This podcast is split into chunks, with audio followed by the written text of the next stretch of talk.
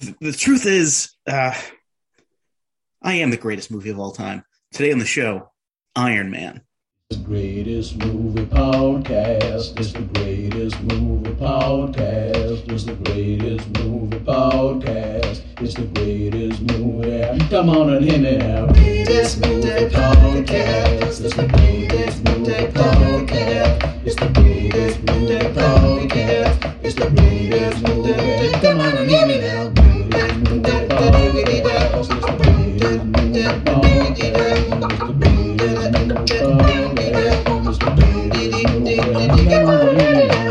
Welcome, everyone, to the greatest movie of all time podcast. I am your co host, Scrap Iron Rick Barrasso. And I, your co host, I'm just the big Dick Boski wreck today. Not the Actually, Iron Boski. I know I'm not. I'll tell you what. The joke came because of the big the Big Lebowski. And guess who's in this movie, Rick? It uh, it actually did not come from the Big Lebowski. It came from the Big Val Boski. Yeah, but he got that from the big you you got come on, give me some credit. No, zero credit. Okay. Failure. Give me some credit. No. All right, well, proceed. All right. Well, this is the podcast where we watch uh, every single movie ever made, and we help figure out which is the greatest of them all. And uh, sometimes we have a special guest. And today uh, we have Michelle Forziati returning to the show. Hello, it's so great to be back. Ooh, is this is this the second or third? Uh second. Second. Okay, yeah, that's right. we did we did Wally together. That's right. Yep.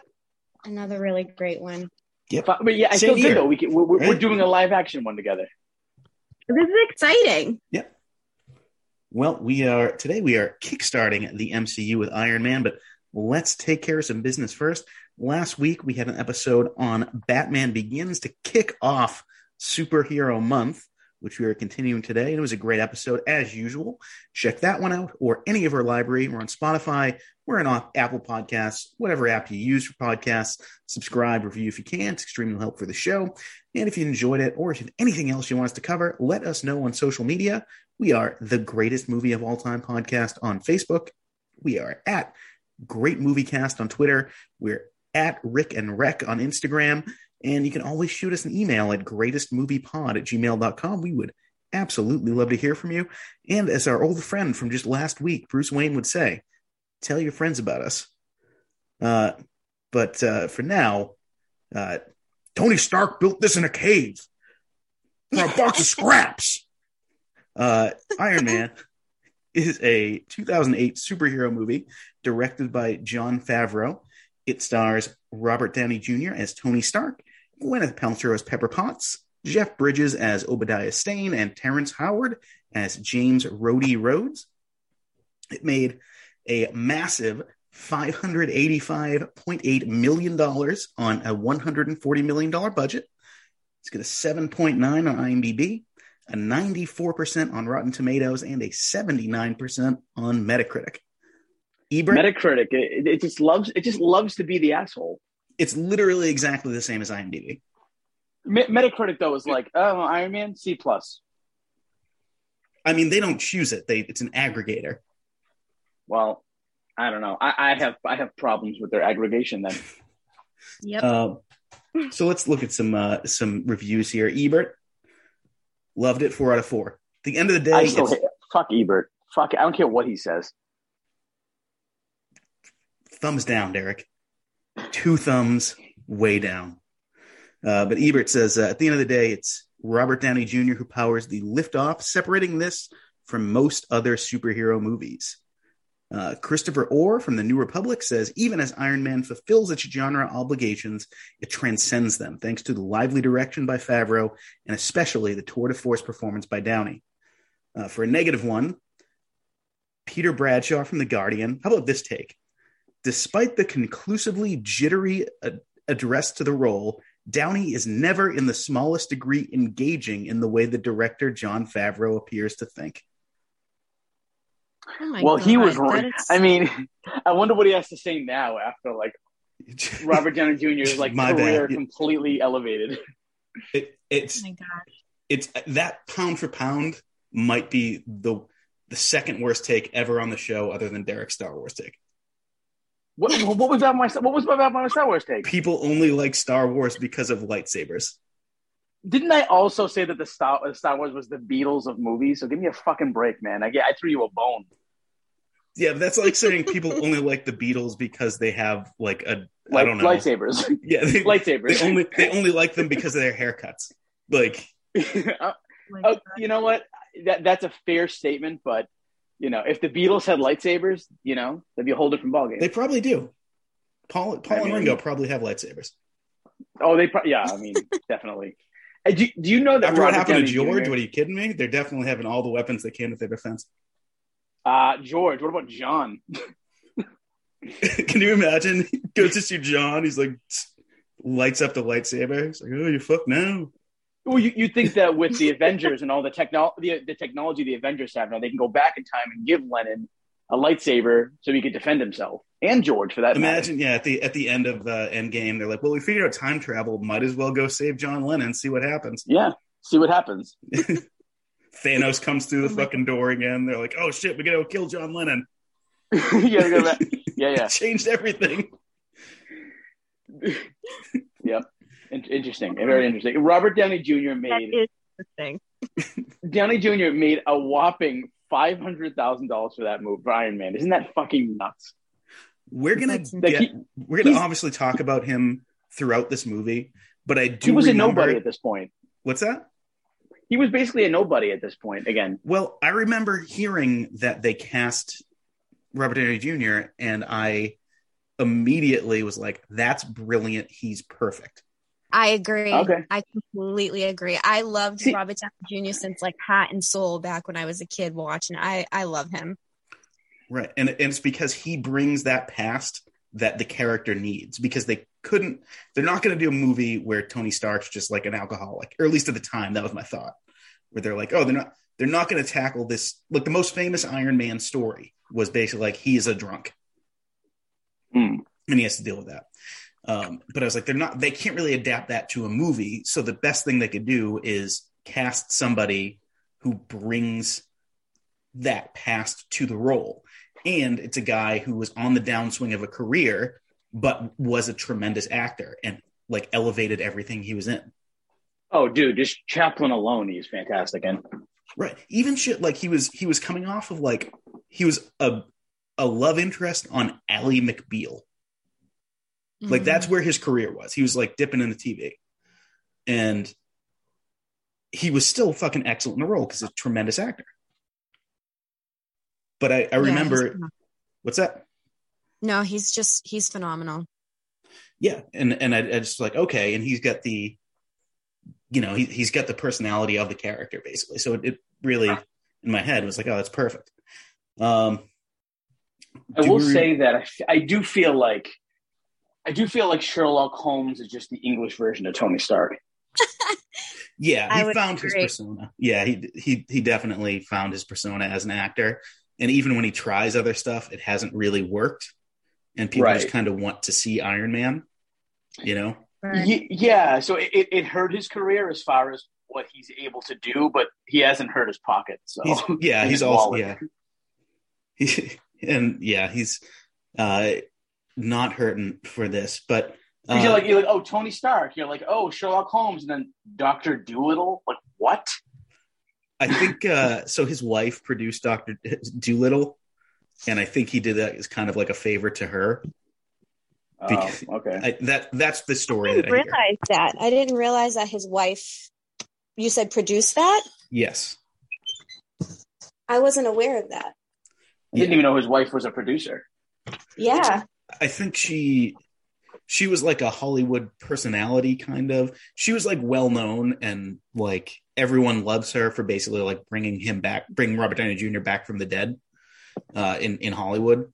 Um, and I think she kind of parlayed that into like different opportunities, which is fine. Like, do what you got to do. It's Hollywood. That's how it works. Um, but I, I think for as far as Doolittle goes, I think it was like that was a project she wanted to get off the ground a lot and he was like, "Okay, like we'll do it, whatever. Like I have all this goodwill. Like even if You it know doesn't what? work, You, I'll be fine." you know what? You know what? My very famous husband. You know what I want to do? I want to remake Doctor Doolittle. He's like, probably not a good idea. And he, she's like, well, I'm going to do it. Do you want to be in it? He's like, no. She's like, I'll divorce you. He's like, all right, fine, I'll do it. Well, it probably didn't I go think if exactly like that, but maybe. have fun. Yeah. Sorry. I mean, maybe if if, if, if I haven't seen the movie, it doesn't look fun, but It was weird. And, and and again, I think it's something he was like, I think it's a good opportunity for me to like not be Tony Stark for for once. right, And do that's, something that's different. fair. Right. but it just didn't work. So, and I'm sure she like wanted to make it with him in it. It's not like he was like she was. It's not like she was my. It's not like she was like this is my dream project, and if like he fell down and broke his leg and couldn't be in the movie, they they would make it anyway. No, she was like, I think this is a good project for you. Let's make it happen. Um, obviously, it, it didn't work out so well. Right. Um, Right. but do we remember the first time we saw this movie? Michelle, you're the guest. You go first. Do you remember the first time you saw Iron Man? Oh my gosh, yes. I was in the I saw it in the theater because I'm just a huge Iron Man fan and a, a huge Tony Stark fan. So when he was playing Iron Man, I like lost my mind. And um yeah, I was in the theater when I saw it and I was just completely blown away. I couldn't even believe it. I, I didn't even know like what who Iron Man was like before that movie because I never read comics or anything. No, I was never a comic book person, so I didn't even like I knew Spider Man, Batman, like I knew like the big popular ones, but I feel like Iron Man wasn't popular with people unless you were a comic person. So did you know him from comics, or do you just knew him from like just from just from knowing him in general, like in in yeah, just Comics. like it, it oh okay because I, I was like some people may have known him from just like culture but i had no idea who iron like i knew i knew of iron man but i didn't when the movie came out i was like wow they're really dipping deep now but i didn't know i wasn't ever a comic book fan so i didn't know how cool tony stark was so i ate my own foot when the movie came out but Well, yeah. I mean, no, nobody thought it was going to be this big a hit. Like it was. right I remember just people being like absolutely shocked, and you know, it be it being two months before, three months before Batman or whatever it was. Everyone was like, "Is this just people? This is like the summer of superheroes or something like that." And then it Right. ended up being the fucking two decades of superheroes. So, um, you know, we're we're still in that, you know. Mm. But um, Iron Man, I I knew of the character, so I saw this midnight opening night, um, and I think people they knew of the character similar to what you. There's a cartoon in the '90s that ran for like a season. Um, there was again Demon in a Bottle, where he's the you know he's an alcoholic. Is kind of his most famous story, other than like the forming of the Avengers. And people just kind of knew him as like a B-string Marvel character up until this point. And it it was just bizarre to be like, okay, uh, I, I guess this like superhero things are like the trendy thing now. This is what Hollywood's thinking at the time. Um, but you know, Marvel and the MCU and eventually Disney kind of figured out like, no, there's a formula to this. Like this is what works. And now when Marvel puts out a movie, no matter how fucking obscure the character is, you know, like it's it's ends up being a hit because people Mhm. trust the brand. Whereas at this time it's like, oh well, fucking they can't do Spider Man and they can't do fucking, you know, the X Men and you know the DC has Superman and Batman, so I guess like you know they're they're really scraping the bottom of the barrel for Iron Man. You know, that, well, that was my mindset but little did i know how popular he was among comic book people he wasn't Um, though. That's that's the thing. well- he wasn't. well, he I was was- a B character. That's fine. Well, he, he- here's my story. I have a little story with how I for, first watched this movie. First off, I used to go over my uncle's house, and my cousin had like a bunch of video games, Super Nintendo, and he had this game called War of War of the Gems, and we used to play it. And you could pick you could pick Iron Man, uh, Hulk, um, Captain America, Spider Man, Wolverine. Those are like five characters you could choose. And I always remember being like, Iron Man, why him? And you know what I mean? That because that's just the perception I had of him. But when Mm. I think I, you know, like like in the past, I had mentioned Rick. I used to just go to Newbury Comics, and just like buy ten DVDs at a time, and then go home and binge them. And one of them was Iron Man. I well, I didn't see it when it first came out. I actually waited like a year or two and then saw it or something like that. Um, but I remember the night I watched it because I I got Chinese food for the occasion, and I was sitting there eating Chinese food, and I went to go put throw the bag in the trash, and a I must have thrown a teriyaki stick in there, and it punctured my thigh, and I was bleeding tremendously. And I think I had just I, I just started dating Gia, and I called her on the phone, and I was like, I don't know if I should go to the hospital. And she's like, literally, only you would have to go to the hospital because because Chinese food punctured your thigh. Derek, you That- probably that's just my- shouldn't eat Chinese food. There- it- something always goes wrong when you eat Chinese food. I'm not gonna lie. I just had this conversation earlier with my friend Mike. I was literally saying Kowloon. Never have a problem with Kowloon. I actually I feel better after eating Kowloon. All the other don't know, Chinese food places, though, can't eat those. it it's not great for you. But anyways, that's my Iron Man story. So And you know, and I love Marvel. Like I feel like Marvel has better superheroes and DC has better villains. Because I feel like in the Marvel franchise, like you don't really remember the villains. I mean, of course, like Thanos and as whatever. much, yeah.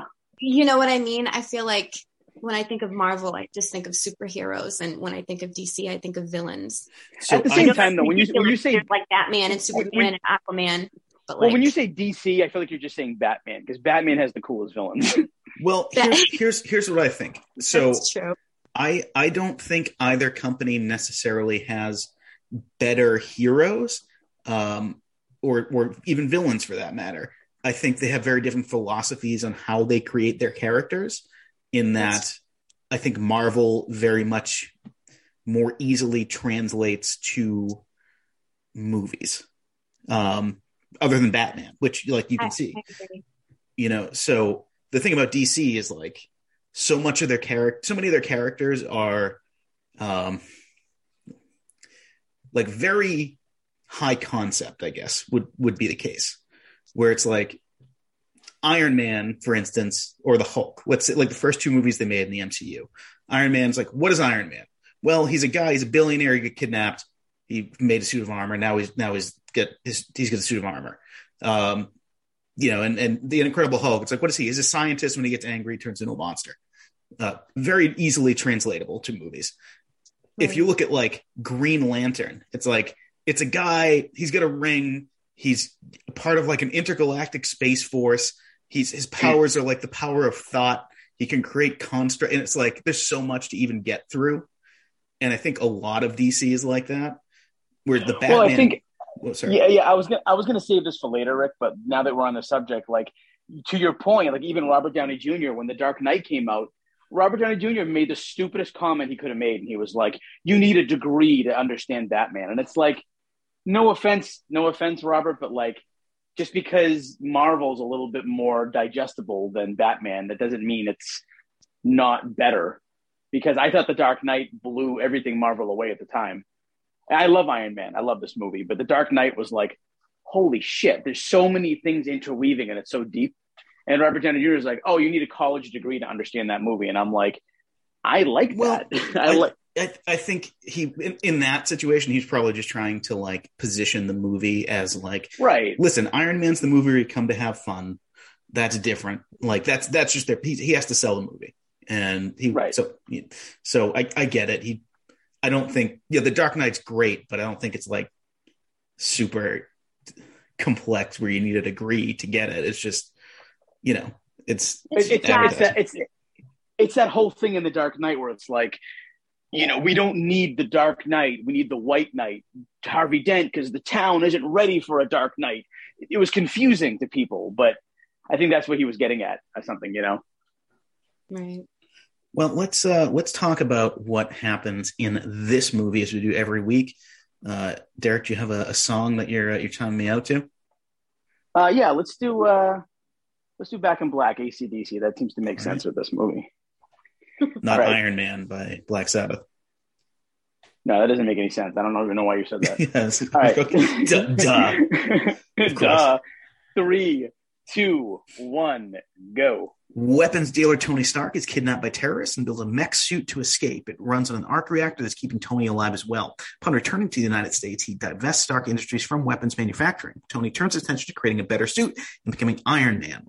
Tony's business decisions force the hand of Obadiah Stane, his partner who had plotted the kidnapping to remove, remove Tony from power. Stane uses the remains of Tony's first suit to build a bigger suit of his own. Tony eventually defeats him. Later, Tony admits to being Iron Man to the public and is approached by Nick Fury about the Avengers Initiative. 30. Wow, you just made it. Very nice. All right. 30 seconds. Wow. I want to get all of these episodes, all the 30 seconds of you doing this, and just put it all in one big file.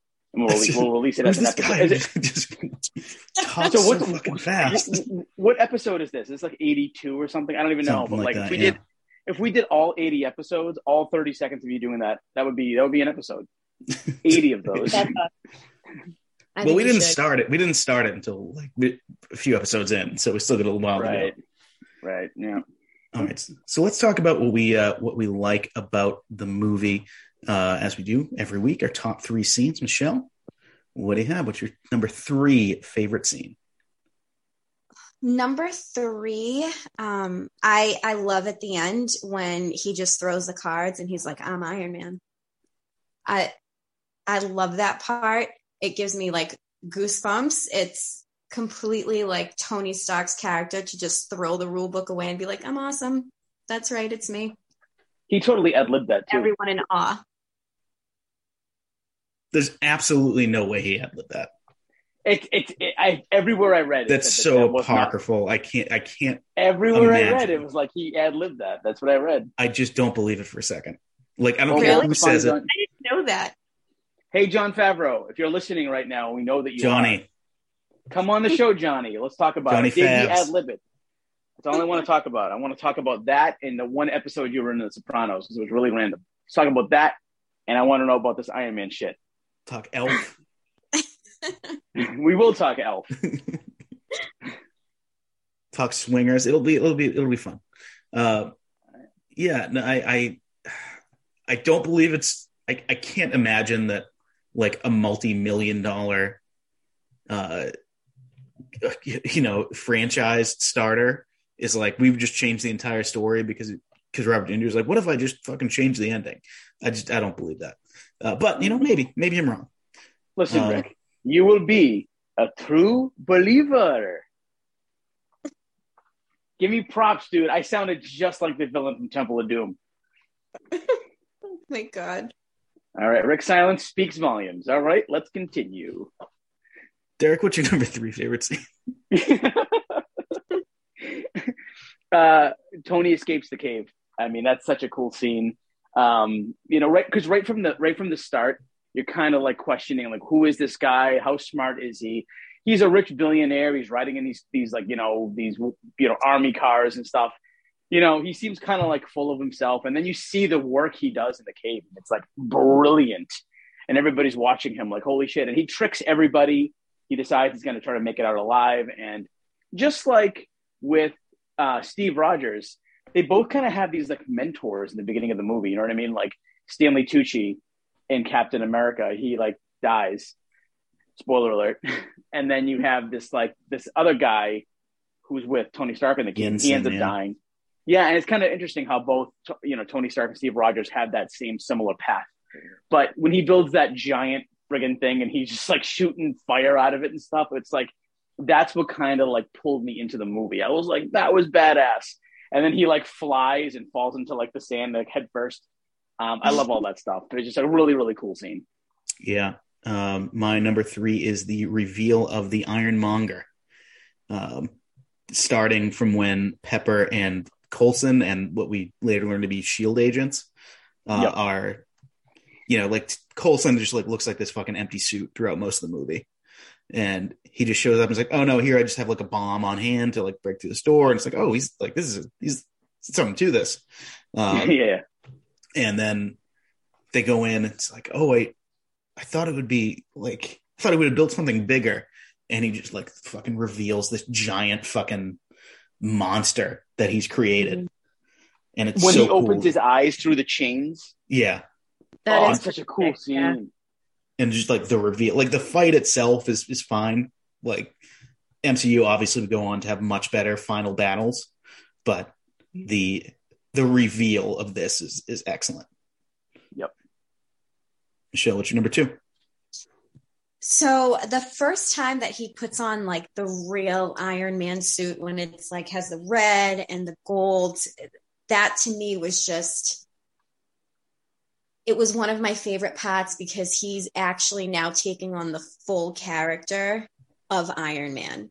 And that's kind of where it started with his suit.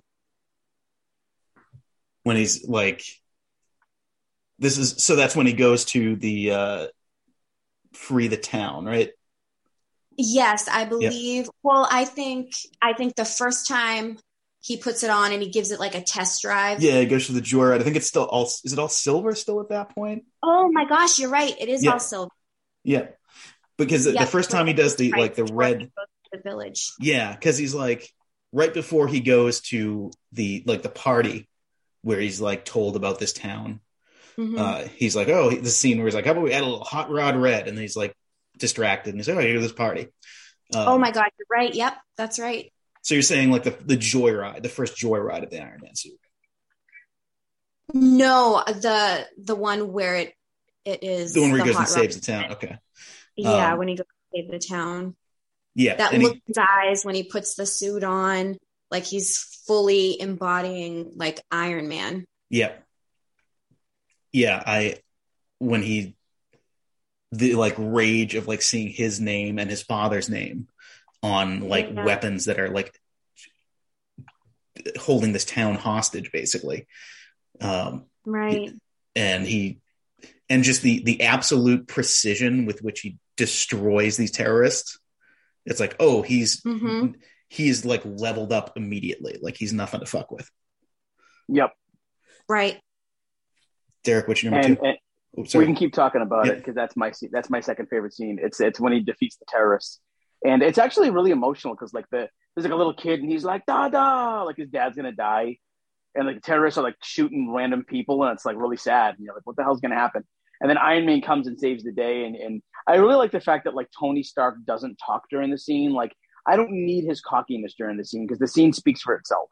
Right. it's like right. you're going to save these people and I love like all the gadgets he uses he like all the terrorists are holding their prisoners and like the suit is able to target all the terrorists and he just shoots them all and everybody else is safe. It's such a cool moment. Yeah, I, I um, to, to, that to that point, I think, and and I love Tony going forward and, and this the MCU. But if this were a couple years later, we definitely would have got him just like snarking at them, the shot like in the helmet, um, right? You know, of him them just being like, ah, terrorized it or whatever bullshit that have him say. Um, and it would have worked, it would have been funny, but this is very like much a serious, like don't don't use my name in your bullshit kind of thing. Right. Yep, yeah. yep. Uh, my number two is the I believe Derek you mentioned this one before the scene where he puts on the Mark One and fights his way out of the cave. Yep, it's just so cool. like there's every once in a while it's gonna be like it's the coolest thing uh, because with this, the part where like the guy shoots at point blank and just bounces off of him, and he's just like doesn't. It, doesn't it, doesn't it shoot? Doesn't he shoot himself? Yeah, it just bounces. Bull just bounces off him and like bounces back into the guy's forehead, and it's like, oh, okay, like right, yeah, this unstoppable monster. Like it's because so many of these. Um, like Marvel superheroes, especially like the Avengers. Outside of Captain America is much older, but like you know Iron Man, the Hulk, um, you know, a lot of these characters are very much like based off of like the horror movies of their days, like 50s and 60s horror movies. And just to see like a giant clanking monster uh, terrorizing the bad guys is it, it's just super fun. Yeah. All right. And that's why you know, that's why I love Iron Man because it's his mind and his heart that makes him a superhero. Like he wasn't created in a lab, like there wasn't a weird explosion and he got radiation from something. Like what makes him a superhero, he's like a, a regular guy. It's his mind backed by his heart that creates the superhero. And it's just, I think that's why he's my favorite because he's just a normal person. And well, it's cool too because like a lot of people are like, Tony has no heart. You know and and that's that that that's that's the big issue with the movies going forward is like steve rogers is like you're for yourself man. You're not for anybody else but yourself. And then tony literally has to show him by dying to save everybody that i do have a heart. And that's the whole the scope of tony stark is like i do have heart. I'll prove it to you. So it's kind of like amazing how that comes full circle. True, and and I feel like uh, can I? We can give spoilers, right? Is that okay? Yeah, oh yeah. spoiler. oh yeah yeah yeah yeah Um, and like I didn't recognize until later. Every Avenger movie, he like almost loses his life to save the world. yeah So I and he like still gets shit on by by everybody person. else Right. Like he's cocky and jokes, but like it he really does have a big heart. He's just very smart. He knows he's smart, so he's just kind of cocky.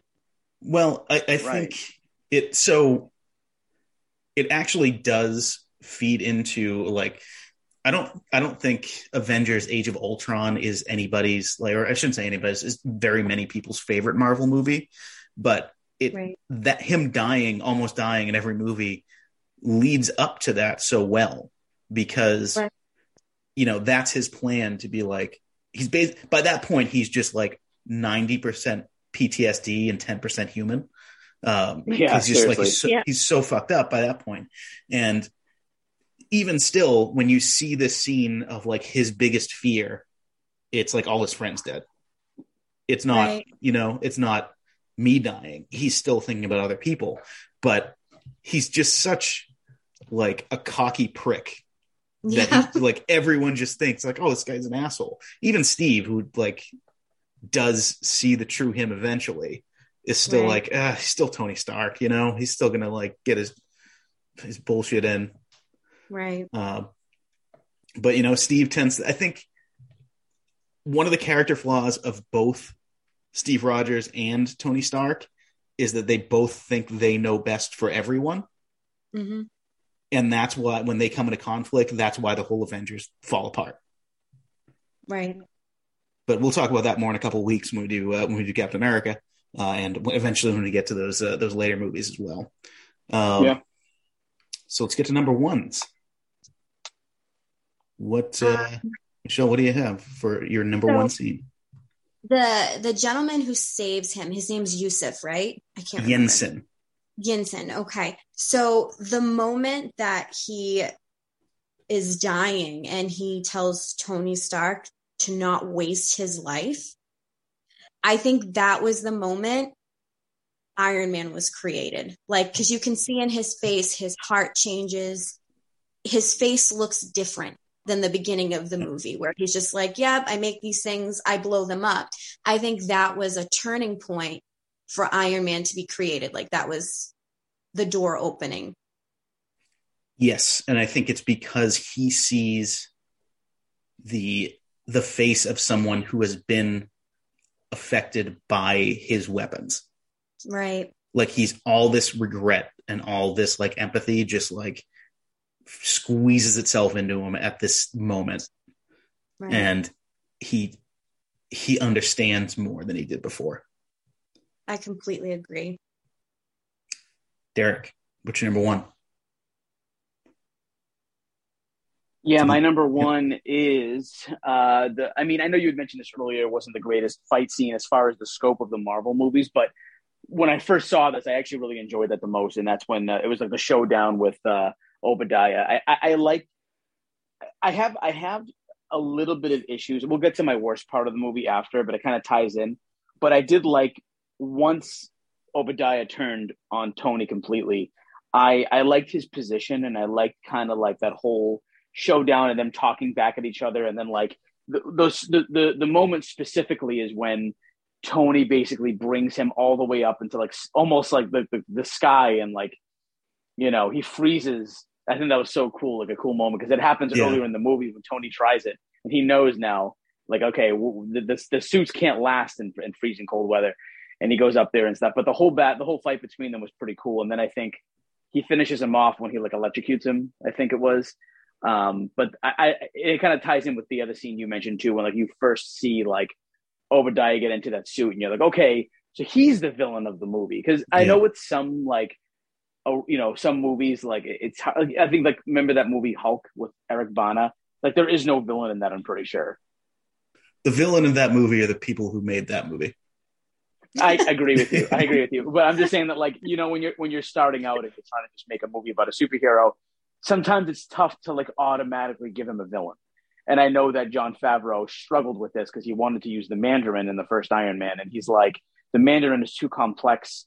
Maybe I'll do something else. And he's trying to figure it out. And he's like, I'll use the less known Ironmonger as the villain.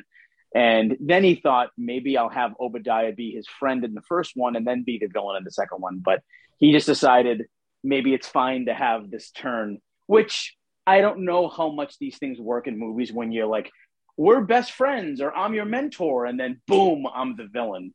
It's tough. Um, but I do like the fight scene between them, so that's my number one. Yeah. Uh, I think a lot of movies use that villain twist now, where I think we should probably just get back to just like the villain. Like let's let's have villains again that are just villainous for the whole movie every once in a while. Right. Right, You know, right, right. Uh, you know, that's like think about like Thanos about how he's just like from those in those two movies, he is the villain from frame one of the movie. And he's a fucking like iconic movie villain.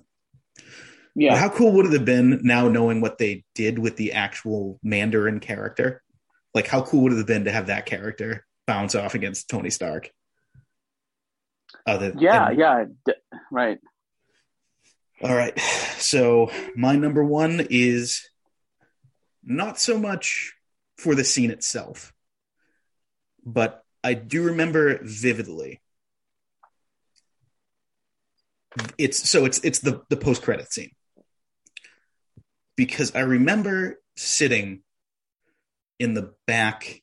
I was sort of in the back of the theater when I was watching this, and earlier in the movie when Coulson says, you know, strategic homeland, whatever, you know, I could see a few people like the real like nerds in the audience, like elbow, like just like dudes like elbowing their girlfriends, being like that shield. Oh my god, this fucking just crazy. you know, like, and then just like getting the side eye, like, okay, like, if I can watch the movie, leave me alone. Uh, but then when the word Avengers comes out of Sam Jackson's mouth, the like, there were people just like looking at their hands in disbelief. Like it was, God, the the the the, the, the amount of nerd. Oh, yeah, like I, c- because there are people who, you know, myself included, saw the potential of this universe. You know, Right. even not knowing what was to come, being like, you know, we know Hulk is coming. We know fucking, you know, Captain America and Thor after that. Like, I don't, I don't know if they've been announced yet, but like, they're gonna do the fucking Avengers, and like that's unbelievable. Like, we never to we even like we've had good superhero movies in the past, right? You know, we, we talked about the Burton Batman movies. We had we were a couple years, three years after Batman Begins, so like we knew there could be good superhero movies, but none Right. of them even breached the topic of a team up, of like a wider Right. universe. And Yeah. I think those people in that theater had that, like, you know, well, Derek, you haven't seen Hamilton yet, right? no, I'm I'm Okay. avoiding it. Okay, I'm gonna I'm gonna spoil. I, I'll just I'll just say hip hop on Broadway is something that I'm really not interested in, but I'm going to see it eventually. Okay, so there is a character at the end of the mo- the very end of the play that looks straight to camera, and this is I'm I'm saying the you know because I watched the Disney Plus version looks straight to camera and has just like a horrified look on their their face for a second, and that's the end of the play. Um, Okay. and there's theory like there are theories because at this point it's like they're going through it's like this character lived to be this old they did this and like we're in you know and there's a theory that this character basically sees the future for a second Okay. and is just All right. horrified and is horrified by what she sees Wow. um it's that's very theory like no one's ever confirmed that but that's the best theory i have But that's what I think these people in my theater did. They saw Nick Fury Mhm. And they heard Avengers and they saw briefly for a second the future of Marvel. and instead of horror, it was like pure excitement exploding out of them at two o'clock in the morning because this is the midnight showing. And they sat through the credits, which is almost unheard of at the time. I know Marvel made that seem normal now. Just Yes. like wait till the end. No, I agree. Yep. I never used to do that. And then now because of Marvel, I do. But yeah, for so for what that scene represents, it is my number one Yeah. scene. Very That's cool. a- Very cool. I like it. So, least so that's what we liked. Sometimes, even in movies we like, there's one or two things that don't work as well. Uh, Michelle, do you have a least favorite part of this movie that you want to talk about? You know, it was it was hard for me to have a, a least favorite of this. You know, not to say the movie is perfect, but because of my love for Iron Man and Robbie Downey Jr. So because it was kind of hard for me, I think I'm going to come from an emotional place.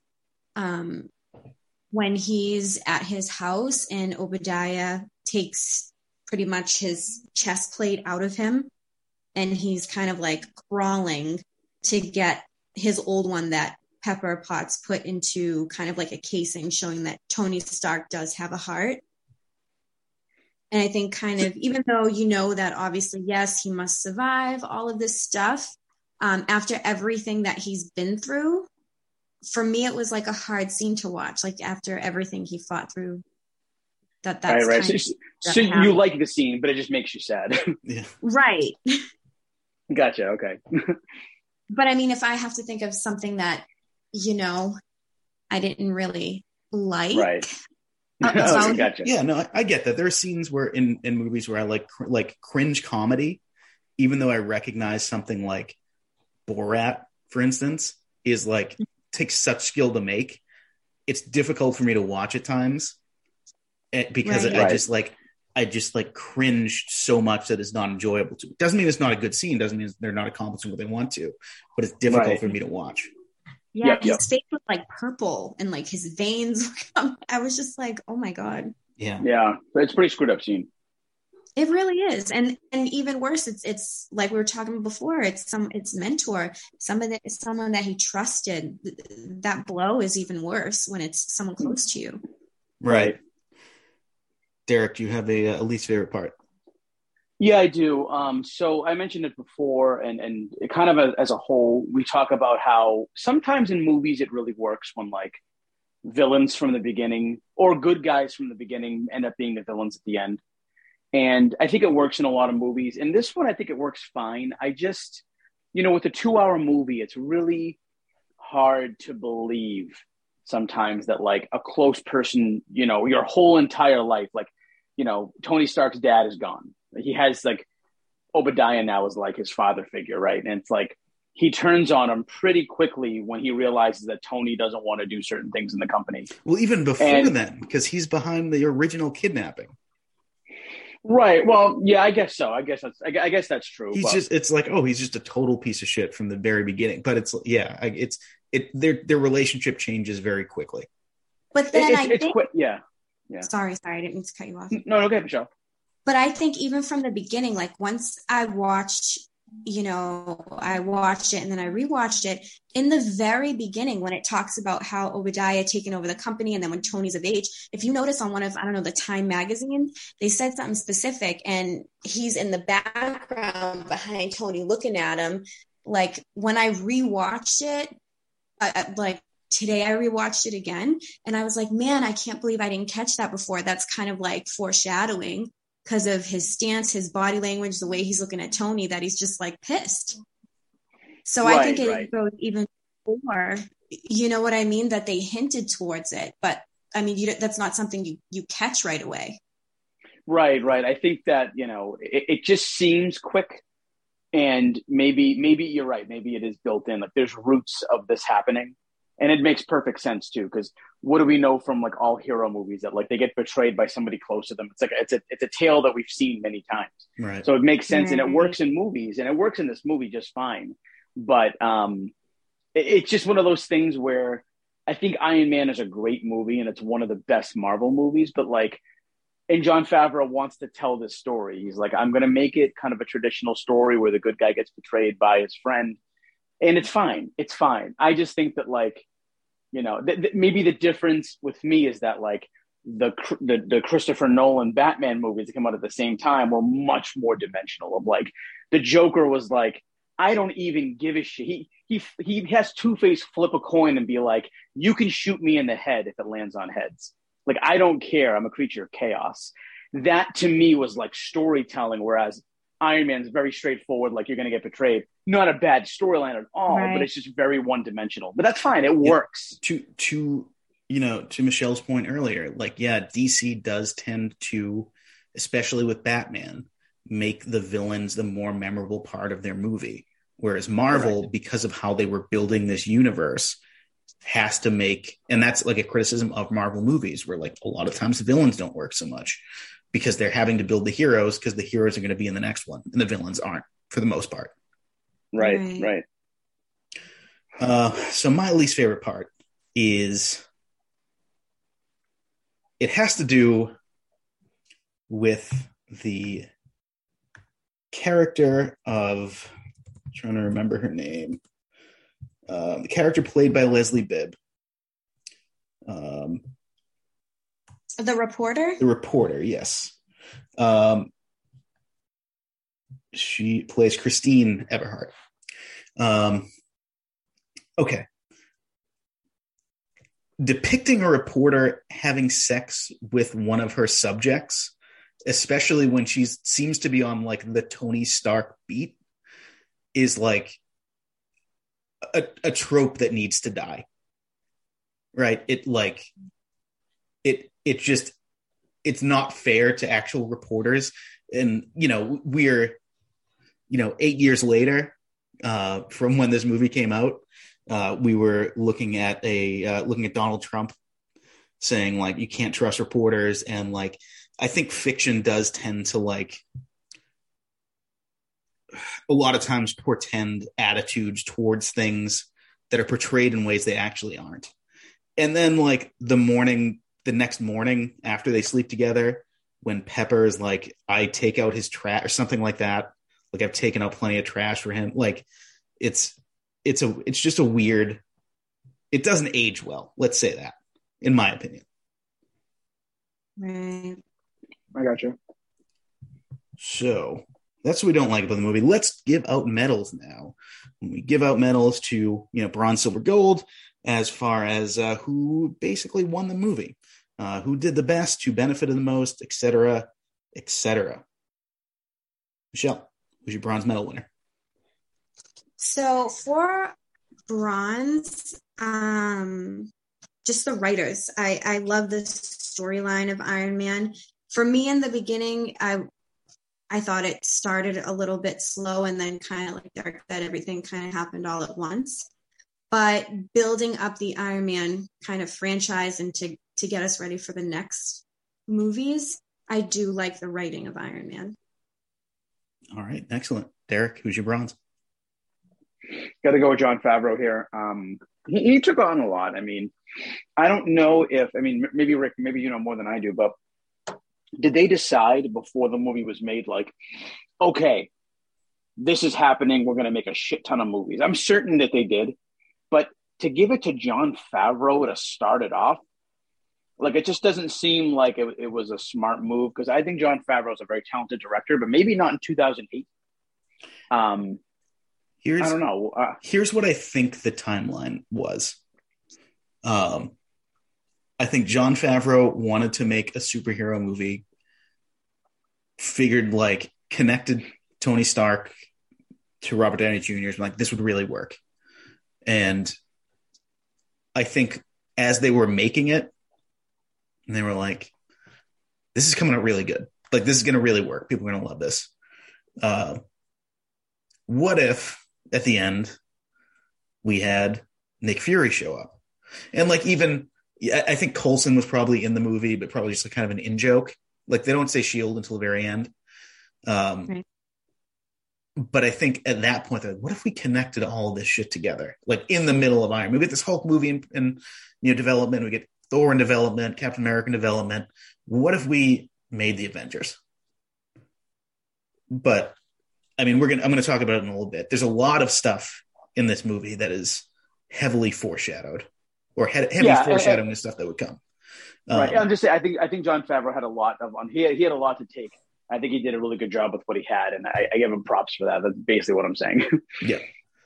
Um, so my bronze goes to Jeff Bridges. Uh, and I love his performance because the only time he gets upset, really, like he's very like affable from even when he's like betraying somebody, he's like, Tony, you gotta understand. Like, I'm just doing this because fuck yourself. Like, it, you know, like, you. like, but he's like very pleasant about it yeah, yeah, yeah. the only time he gets angry, and it's that that line I said earlier, Tony Stark built this in a cave. He gets upset when it's suggested that he can't run the company as well as Tony Stark. Right. Um, and he's just like, that's the only time he really even yells. Like, even when he's like about to kill Tony, he's like, you know, I gotta tell you, I'm enjoying myself. Right. it just goes. It just goes to show, like Jeff Bridges has always been a masterful actor. I mean, every time we do an episode, I feel like once in a while I get caught off guard. And you're like, and this year the nominations were so and so, so and so, so and so. Jeff Bridges. I'm like, Jeff Bridges gets fucking nominated every three years for an Yeah. Award. Insane. Right. All right. Michelle, who do you have for silver? I love Jon Favreau. I think that he did such a fantastic job directing Robert Downey Jr. to become Iron Man. And I don't necessarily know if he thought it would take off the way he did, because you know how you guys are talking about like Jon Favreau being the one to take this on. But, you know, I, I think that he really captured the storyline of what Iron Man is and he Yeah. portrayed that really well. It wasn't too like, cliche. You know how there's some movies that the explosions are ridiculous. Like this really had a storyline to Basically, Iron Man. basically, what you're saying is that And Jon think- Favreau is not Michael Bay. Yeah. It's Right, right, pretty much. Yeah, I Like the Transformers. Michael. I Yeah. hate Michael Bay.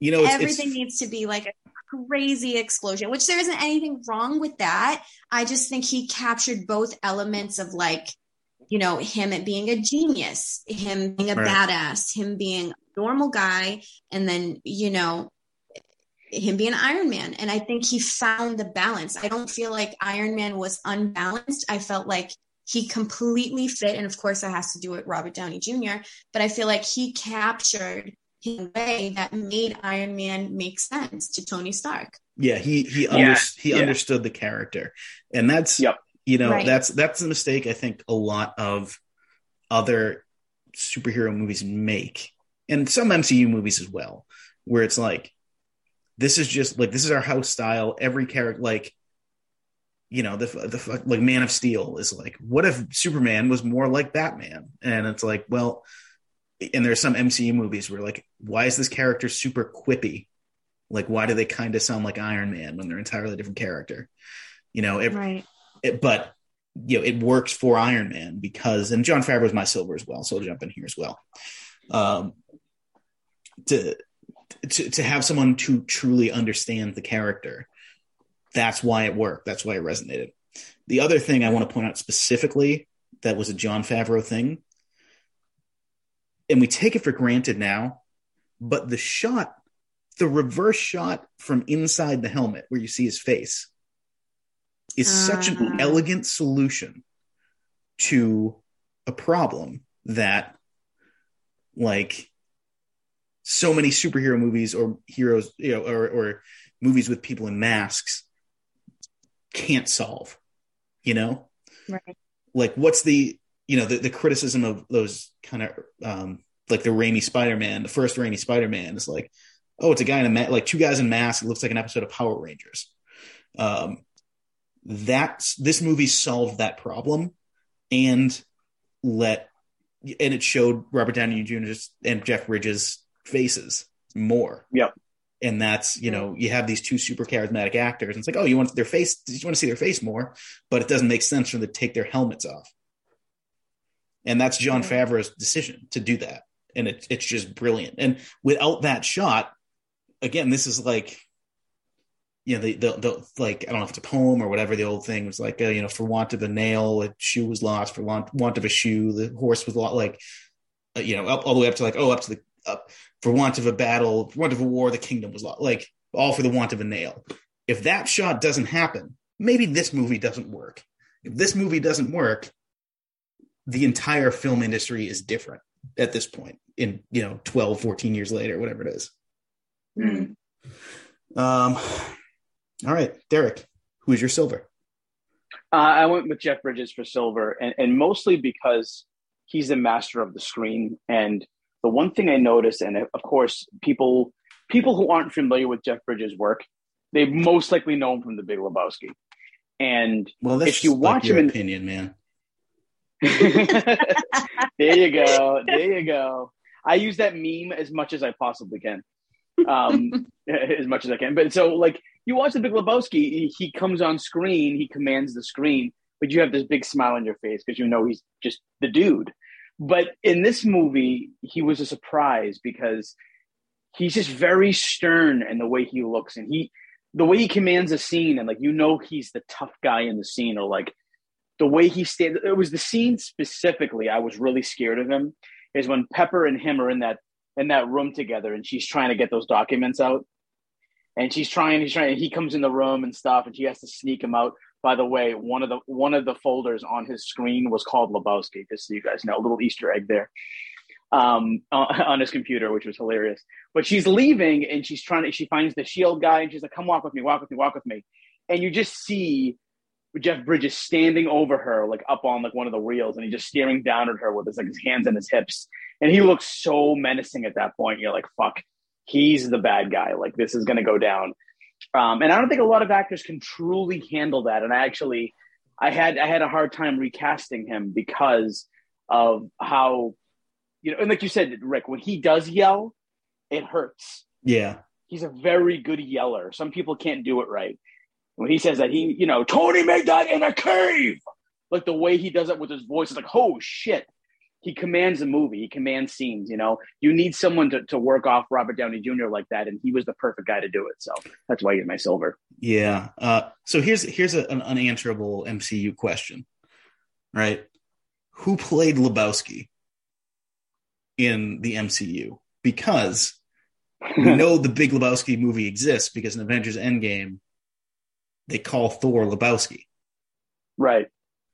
So Did Tony okay. see the Big Lebowski and go like, "This guy really looks like Obadiah"? Like, So couldn't yeah? So Jeff Bridges doesn't exist then. yeah, di- like the the actors in Marvel movies can't exist in movies in Marvel. Right, right, right. So I'm not going to go there, Rick. 'cause I'm not going to go ahead and recast Lebowski again. Who plays when we get to Avengers Endgame? We'll recast Lebowski in the MCU. And Steve, Steve, Steve, if you're listening to this, I love you with all my heart, but your recasting of the Big Lebowski is going to go down as the worst in history. what was what was his what was his recast? I don't. I think his Lebowski was like Tom Hanks. oh right, Um, and he, I think he had like I, I forget who it was, but for um, I think Jim oh, Jim Carrey was in there somewhere too, or something. It was just bad. I remember when he said it, I was like, Steve, no. He's like, I think like one of them was like Danny DeVito. I was like, what are you doing? Did you just pick names out of a hat? Maybe he did. Oh, my- I'm Um, gonna shit on him later for that. all right, so naturally, Derek, your gold is Al Pacino, uh, but I assume both Michelle and I have Robert Downey Jr. That's also correct. I went with Pacino for this. Yep, okay. gold. yeah, of course. Michelle, it's it's it's an ongoing joke where every episode we do, somehow, some way, Al Pacino just becomes the gold, even if he isn't in the movie for me. It's kind of it's kind Do we of still have Michelle? Uh, yeah, I think so. I think she's on mute though. Oh, sorry. I'm like talking and it's on mute. I apologize. no, when you said that, I was like, did he write? Yeah, yeah, I know, I know. That's why. That's why I, that had to I'm I had to not aware reiterate. of? Like, what's No, happening? no, no, no. He, Pacino, even if he's not in the movie, he somehow becomes my gold. No, seriously though, I, I think the three of us can all agree that obviously Robert Downey Jr. is the, the goal. You really can't. I mean, we could just we don't even have to go in order. We can just kind of talk round robin about this, or Yeah. just whatever. Um, he, you know, you need to find somebody who has charisma, and that's the number one thing. Is like Tony Stark is charismatic, and you just can't pick any actor to play that role. And there are a bunch of there are a bunch of actors that could do it for sure, but he just he just fit it like a glove. I mean, there's nothing else you can really say. And I'm sure we all had a pain in the friggin' balls to recast him because it's not Yeah. easy. Yeah, But- no, I, I, I had such a hard time recasting him, but I, I picked someone that you know I'm, I'm, I am happy with. But I, I truly do not believe if they picked anybody else that it would have been Yeah. as massive as it was. I don't. I The- believe the role was created for him. I think I think it legitimately is the most significant piece of casting in Yep. the history of Hollywood. I agree. Like think about how much money has been made because they picked the right guy. Yeah. You know, and the rumor is like, you know, they were thinking Tom Cruise. Wouldn't have worked, he would have made it the Tom Cruise movie. Oh my god! I Uh, did not get this. Yeah. I mean, Tom Tom Cruise can be charismatic, but I don't Oh like my you said. God. I think it, I think it would have been like too action packed. It wouldn't have had the. It wouldn't have hit the right notes. Robert He Downey would have- Jr.'s por- portrayal of Tony Stark is like I'm a dick, and but it's a, he's a likable dick, and And- that's yeah. hard to hard to portray on screen, you know, Yeah. and to make him likable. And this would have been like if if he was, if it was Tom Cruise, this would have come out like so soon after the fucking jumping on the couch thing. Like the whole thing would have been just just like ruined. Like it's the reason they didn't bring Katie Holmes back for uh, for the Dark Knight. Uh, is that why she got why. fucked over by Tom Cruise's couch incident? because she was like too it, it was like too much of a distraction basically is, Oh is the God, rumor That's Yeah. wow. he, he ruined he ruined her fucking career. he yeah um he he did Yeah. I'm um, not. Because well honestly, you know, that was the last movie I've seen her in. Was that movie, and that was 17 years ago. Batman Begins. she Begins. wasn't in much after that yeah like she's Yeah, she hasn't done a, a ton of stuff uh, Batman some- Begins, Dawson's Creek. That's it. I mean, she's in other stuff but like, yeah. No, no, I know, I know, but Yeah. like that's what she's like. Yeah, Um, yeah, but uh, Robert Downey Jr. brings something to the role that nobody Right. else would have. You know, he's Agreed. He he brings a certain charisma and he brings baggage with him that works for the character. You know, this guy's lived a fucking life and you can see it. Whereas, you know, other people, even if they have like everything else, everything on paper, you know, Tom Cruise, it makes sense. Like he has kind of, you know, a, an energy that works. He's like a good looking guy. He's the right age. He's the right type. Um, on paper, it works, but it wouldn't have worked. Not to this extent. Yeah. No, I, I don't. I, you know, Tom Cruise, obviously he's like super talented, but I'm, I'm not a, a, a big fan of him. So I'm very happy he didn't play Iron Man. Yeah. Um, I didn't yeah, even, I feel that- it's, yeah. I didn't even know that that was a thought. Um, That 'cause was I who don't the think he stu- so- like anything that To- Iron Man represents. To my any way. knowledge, to my knowledge, Favreau was pushing for Robert Downey Jr. Okay, and the studio who was Paramount was saying, no, no, Tom Cruise. Like Robert Downey Jr. can't carry a movie. It's got to be somebody I- like Tom Cruise. I will. Say, I will say in hindsight. In hindsight, I probably would have been nervous for that because if you if you're the studio and you have millions of dollars that you you might blow, and, and Jon Favreau saying, let this guy give this guy a chance to have a comeback, or you could bank on this already star. I could see why they'd be nervous about Downey Jr. But at the end, obviously, we all know it was the right choice. Well, beat for beat, I think. Let's say it was the exact same movie, and it wouldn't have been because Tom Cruise would have come in and been like, "Well, let me have one of my guys take a pass at the script and like change it to work." Right. But but let's say it's the exact same movie, it wouldn't work because, like, think about the scene when Pepper sees Tony in the Iron Man suit for the first time. And he's like, listen, like, let's be honest, this is not the worst thing that you've caught me doing. You 100% believe that. Uh, Yeah, where if it was Tom Cruise, it'd be like, no, this is no, she hasn't caught you doing anything. You're like, the we- the weirdest thing she caught you doing was drinking fucking like Coca Cola after 8 p.m. Like, let's let's be honest. Right. Like, Right. Uh, all right. So that's uh, that's medals. I think. Uh, let's go to recasting. You just uh, referenced it here. Um, so I have got Tony Pepper, Obadiah Stane, and Rhodey. I have everybody except for Rhodey. I have the, the top three. I don't have Rhodey though. Okay. I have so many. I have two, four, six. I did eight because I didn't know.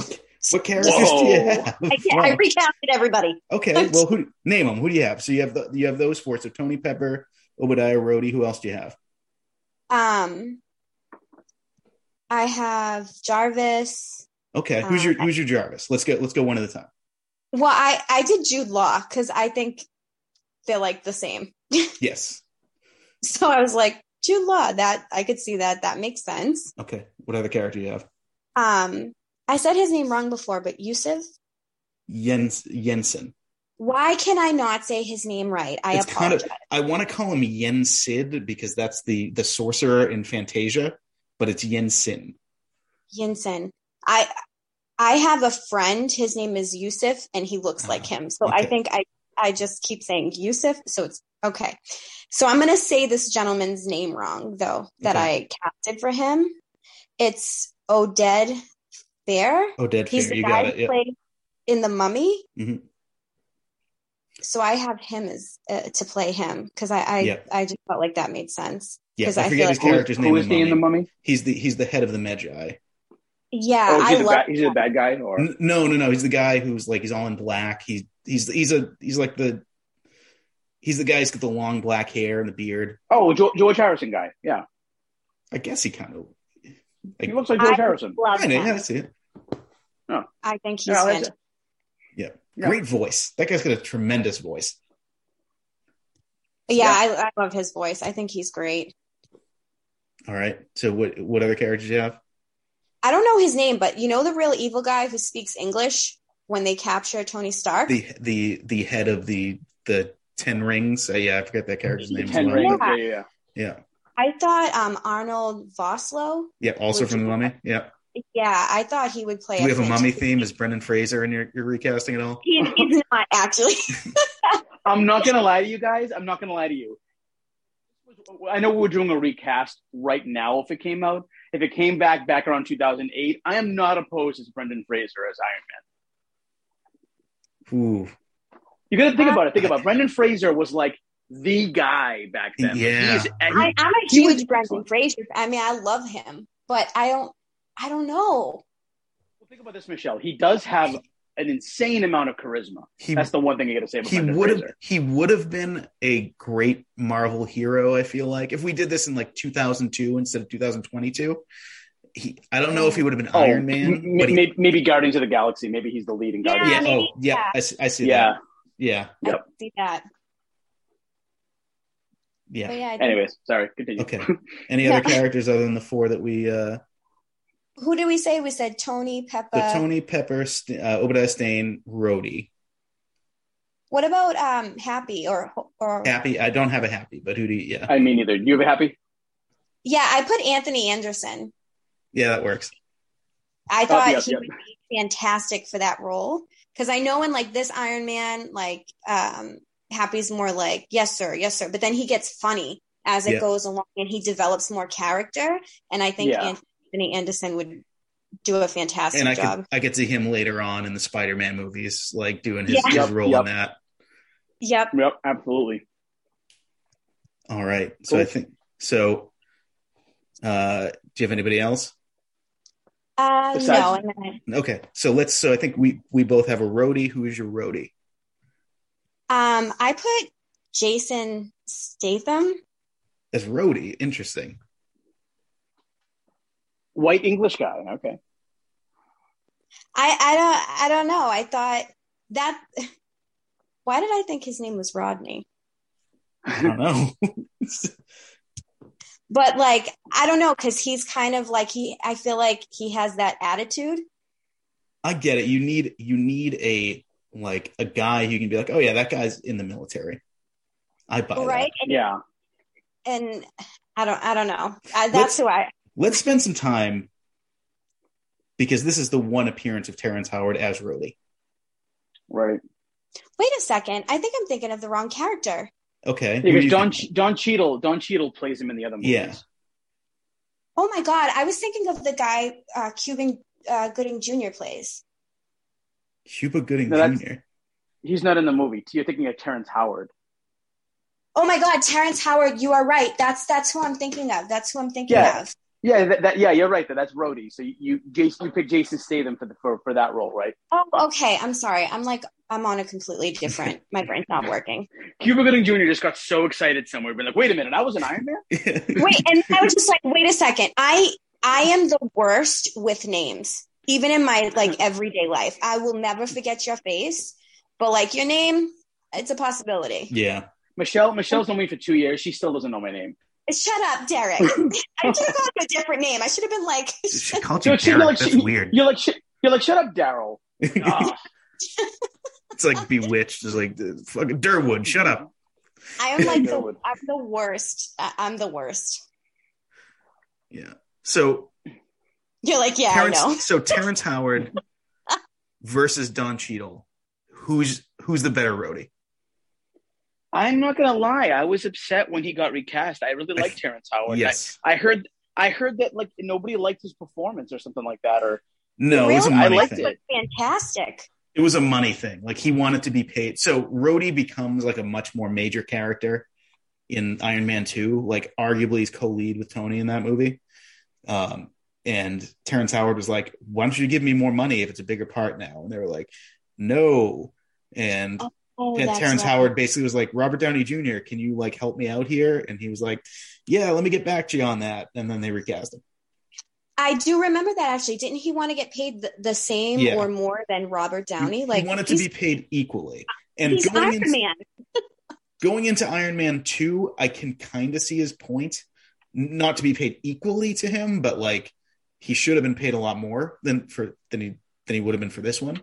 But I think I think Don Cheadle's a tremendous actor, but I think Rhodey is a guy who like gets sucked into Tony's misadventures, and I can't see Don Cheadle doing that.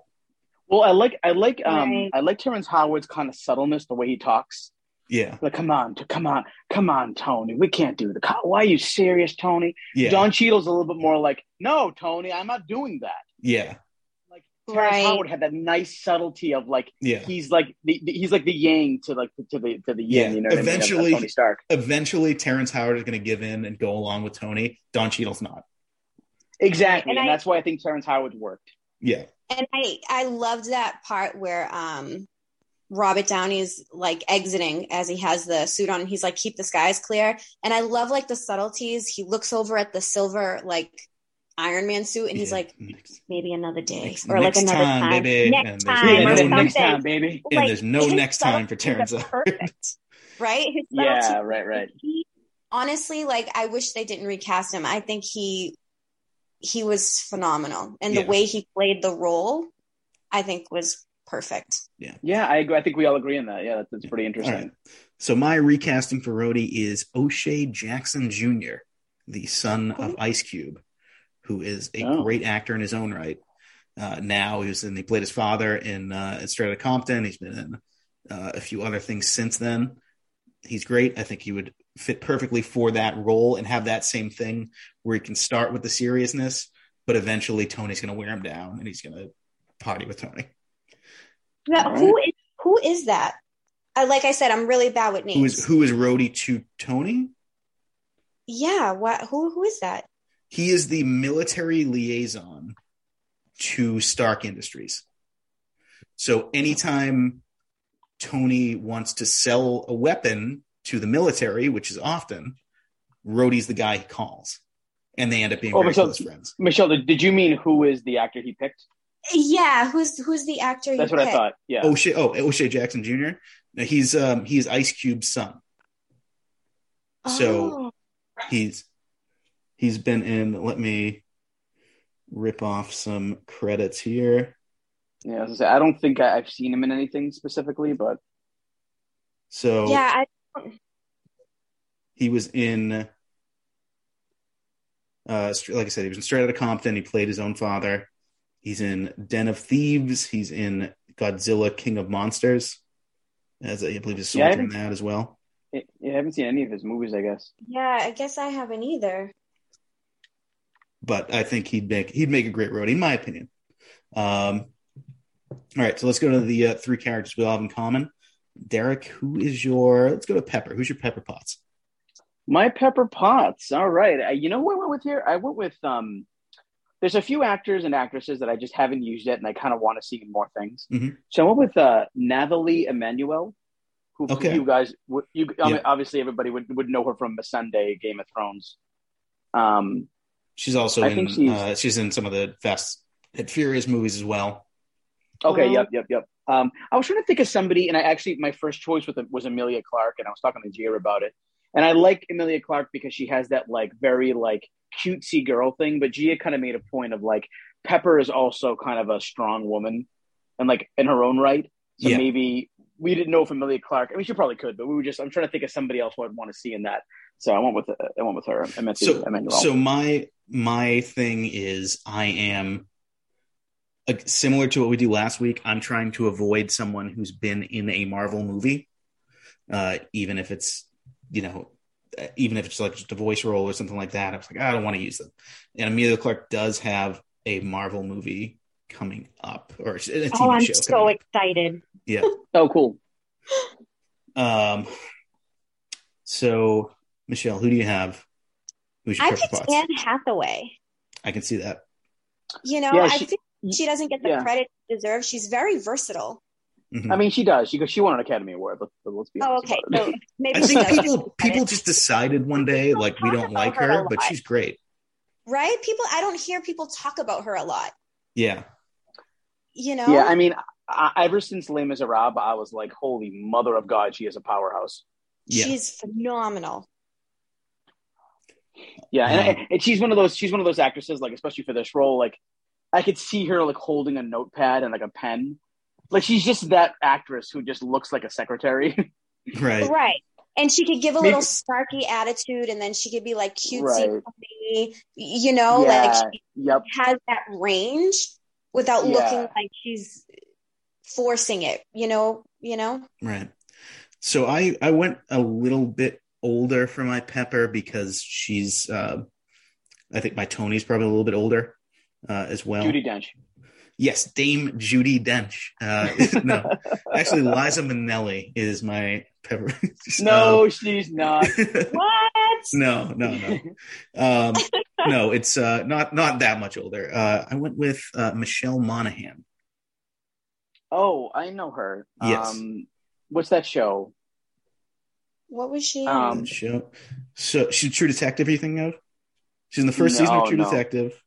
Um, she has been in a ton of stuff. Um, I do know her from True Detective. yeah. Um, Yep. so a, a bunch of uh, a, a bunch of rom coms. Uh, she's in. She's, she's she's in so much. Um, Gone. She's in Gone Baby Gone. yes. Pixels. I think I'd need to see her face. She's in a few of the Mission Impossible movies. She's in, um, yeah, she's yeah, she's been the, the one thing I yeah I know her from True Detective. I saw her face immediately, and I was like, oh yeah, I remember her. Okay. yeah, uh, she's a great actress. Um, I think, and and no offense to these, you know, to to Gwyneth Paltrow or to Michelle Monaghan or you know or anyone. I think if you make Pepper look like a supermodel, it doesn't work. I agree. I agree. It- Right. Because if she if she looked like a super, she I mean she's a beautiful woman. Gwyneth Paltrow's a beautiful woman. Shaman's a beautiful woman. Mhm. But you you would never look at. She can't be somebody who Tony would look at and go, "I need to sleep with this woman immediately." Yeah, that's Right. true. Right. Um, and she has to be able to portray the sort of business side of Pepper, who, which goes on into later movies. Um, so let's go to Obadiah Stane. Michelle, who do you have for Obadiah?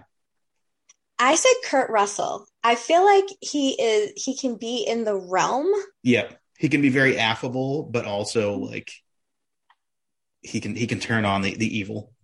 Right. So, but I do know he was in a Marvel movie before. He was, yes. I act what? Yeah, he was, yes. Yeah, I didn't think about that until now. Um, But this is But this is a, I- this is a different universe where these movies never happened. this is true. This is true. Yeah. Um, but I can totally see him portraying Obadiah. Yeah, You yeah, I think he so. I think, I think, like- yeah, I agree. Right? He has that. He can go a little evil, but then he still also, I think, is very charming and unassuming. Yeah. And Yeah. who better to be, you know, play the role because he's he's going to backstab him. Right. Derek, who you have?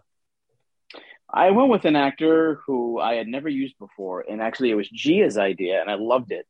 Um, Kiefer Sutherland. Oh, Uh, that's a and good. I don't. And it's funny. She said Kiefer, and I went, "You mean Donald?" And she goes, "No, I meant Kiefer." And she goes, "Come on, he can play more than just a vampire." And you know, I was like, "Yeah," and I, I totally see Kiefer playing this role, and I I feel like he's kind of fallen off the limelight a little bit, and he hasn't really done much since like 24. But I'd like to see him in this role. So Yeah. So. I went with Liev Schreiber for this, okay, who technically was in a Marvel movie, but it was not an MC movie, so I'm not going to count it. Um, Right. I think he's old enough now where I believe him as Obadiah. Yeah, I, I agree. He's like right around the same age as, Mhm. well, maybe not quite as old as uh, as um, Jeff Bridges was, but he's he's older than my Tony by by a, a I fair will amount. say I don't ca- I don't care what anybody says about the Wolverine movie. I liked his saber tooth. He's good. He's the I'm only good part that. of that movie. Mm. I don't know. I, I I like that movie. I don't know. People hate it. I think I'm just I I like I like it movies too. that people hate. It's there's a lot of all right. If if we're gonna we can't litigate fucking Wolverine. We're not gonna. Oh yeah, All right, we, You know, we, we're not- we won't get into this. we're not gonna litigate that movie, but you two are wrong. It's a bad movie. Um, It's- it's no, it's um, yeah, no, he's he, but he is very good in it. Um, and yeah, he's he's a great actor. I could definitely see him being like very cool around Tony and very like you know, and then turning on the evil when he has to. Right. And being very charming guy. menacing. Yeah. All right, this is a big one. I'm gonna. I would not be surprised if Derek and I landed on the same person. I would be very surprised Okay. Well, well, we'll see. Uh, because I went with Will Smith. No, I'm just kidding. I'm joking. keep Will Smith's name out your fucking mouth. we had to do that at least once. Yeah, we did. Get out of our system. Yeah. Okay. Oh, I'm doing it every episode now. Uh, Wait, what's what's my new saying? that makes a that now it's a sundae. Now it's a sundae. That's my new catchphrase. All right. that episode is not aired yet, so there's no, no way Michelle could could could get that joke. But Uh, Right. but what I Derek have says no now. idea, but it sounds Derek funny. Derek I last would- week I would- I can only imagine. Derek last week had a very like labored metaphor where he was like, it's you know, it's like when you have ice cream and you know it's just ice cream. Then you're going through like your refrigerator and you find whipped cream and a cherry. Now it's a sundae.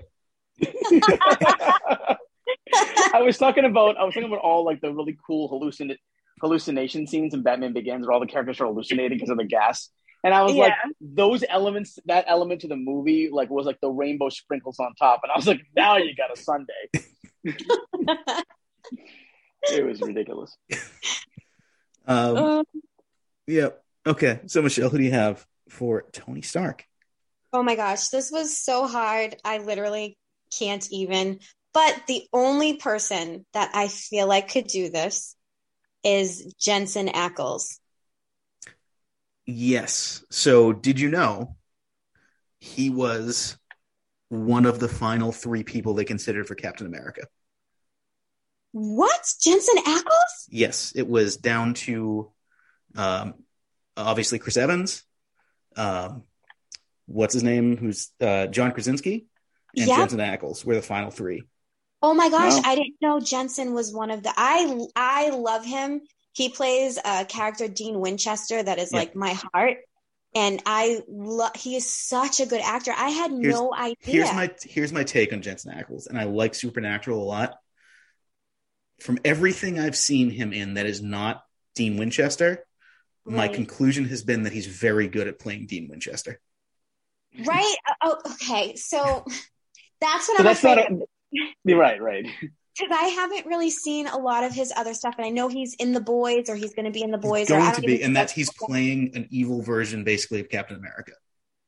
Oh, perfect. Like okay, he's the the boys spin on Captain America.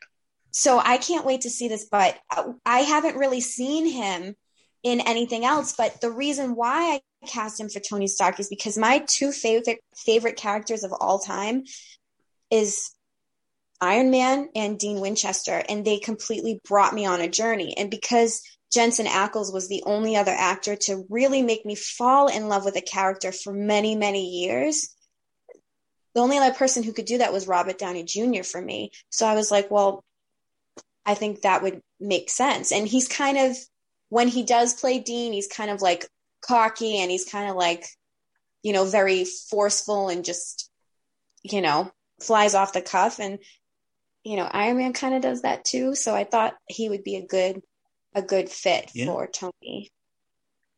Derek. Now, Derek, I, I do want to say this. I'm making this this call right now. Anyone who we cast in an MCU movie is disqualified from using and recast in all future MCU MCU movies that we do. Wait, so if I if I pick my person right now, I can't use him again as Tony can't- Stark. he is, yeah. He well, you can use him again as Tony Stark. He's but he's your Okay. Tony Stark going forward. Right, right. So I can't So- use him again in a Marvel movie. I yeah. understand. So when we do Iron Man two, this guy's still your Iron Man. When we do Captain America in a couple weeks, we got to keep in mind this guy's going to be Iron Man in the, because I I did listen back to our Avengers movie uh, episode rather, and we don't really recast in that episode. Oh, we don't recast. We don't really. We kind of like go around it and it's like, what if this, what if that, but we don't really. Okay, good, good, good. Because I, I couldn't. I was like, who the hell did I cast as Tony Stark? Yeah. I feel like I should remember that, but I didn't. Yeah. So okay, good. Um, so, but just just remember, this guy's going to be your Tony Stark. This guy eventually is going to uh, go on and say, "I am Iron Man," and snap and save the universe. So, who All right, you're making me nervous, man. who's your Tony Stark? All right, so I got to go with somebody charismatic, right? Yes, That's what you got to do. You got to Yep. go with somebody charismatic. I, I went with somebody who I've seen in a bunch of things who could do a lot of things. Yep. And it might be kind of a weird choice, but I went with Chris Pine. Oh, oh, you know what? I looked at him too. I, I can get behind that. Yeah, he's super. He's super handsome. He's super just charismatic. In Horrible Bosses 2, he's a fucking nutcase, and I can see the kind of quirkiness, craziness that Stark needs to have. Um, so he kind of fit the fit the mold for me. Yeah. So, t- to me, Chris Pine is he's a great actor, but I, I I think he he doesn't necessarily have the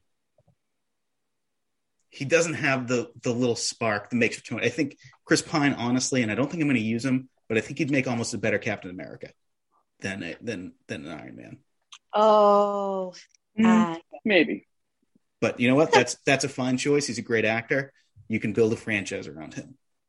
Rick, you have a lot on your shoulders right now. I do. Okay. I'm ready. I'm ready. I'm ready to punch you verbally Okay. through the phone. All right. So, Tony Stark. He has. He's very charismatic. He is a womanizer. He.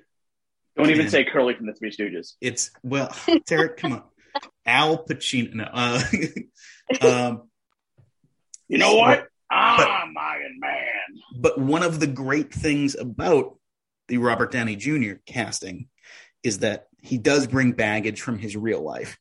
And my guy doesn't necessarily bring baggage from his real life, but he does bring people who have seen him in a previous role probably map some of the characteristics of this character onto him. Oh, boy, just say it. Pedro Pascal.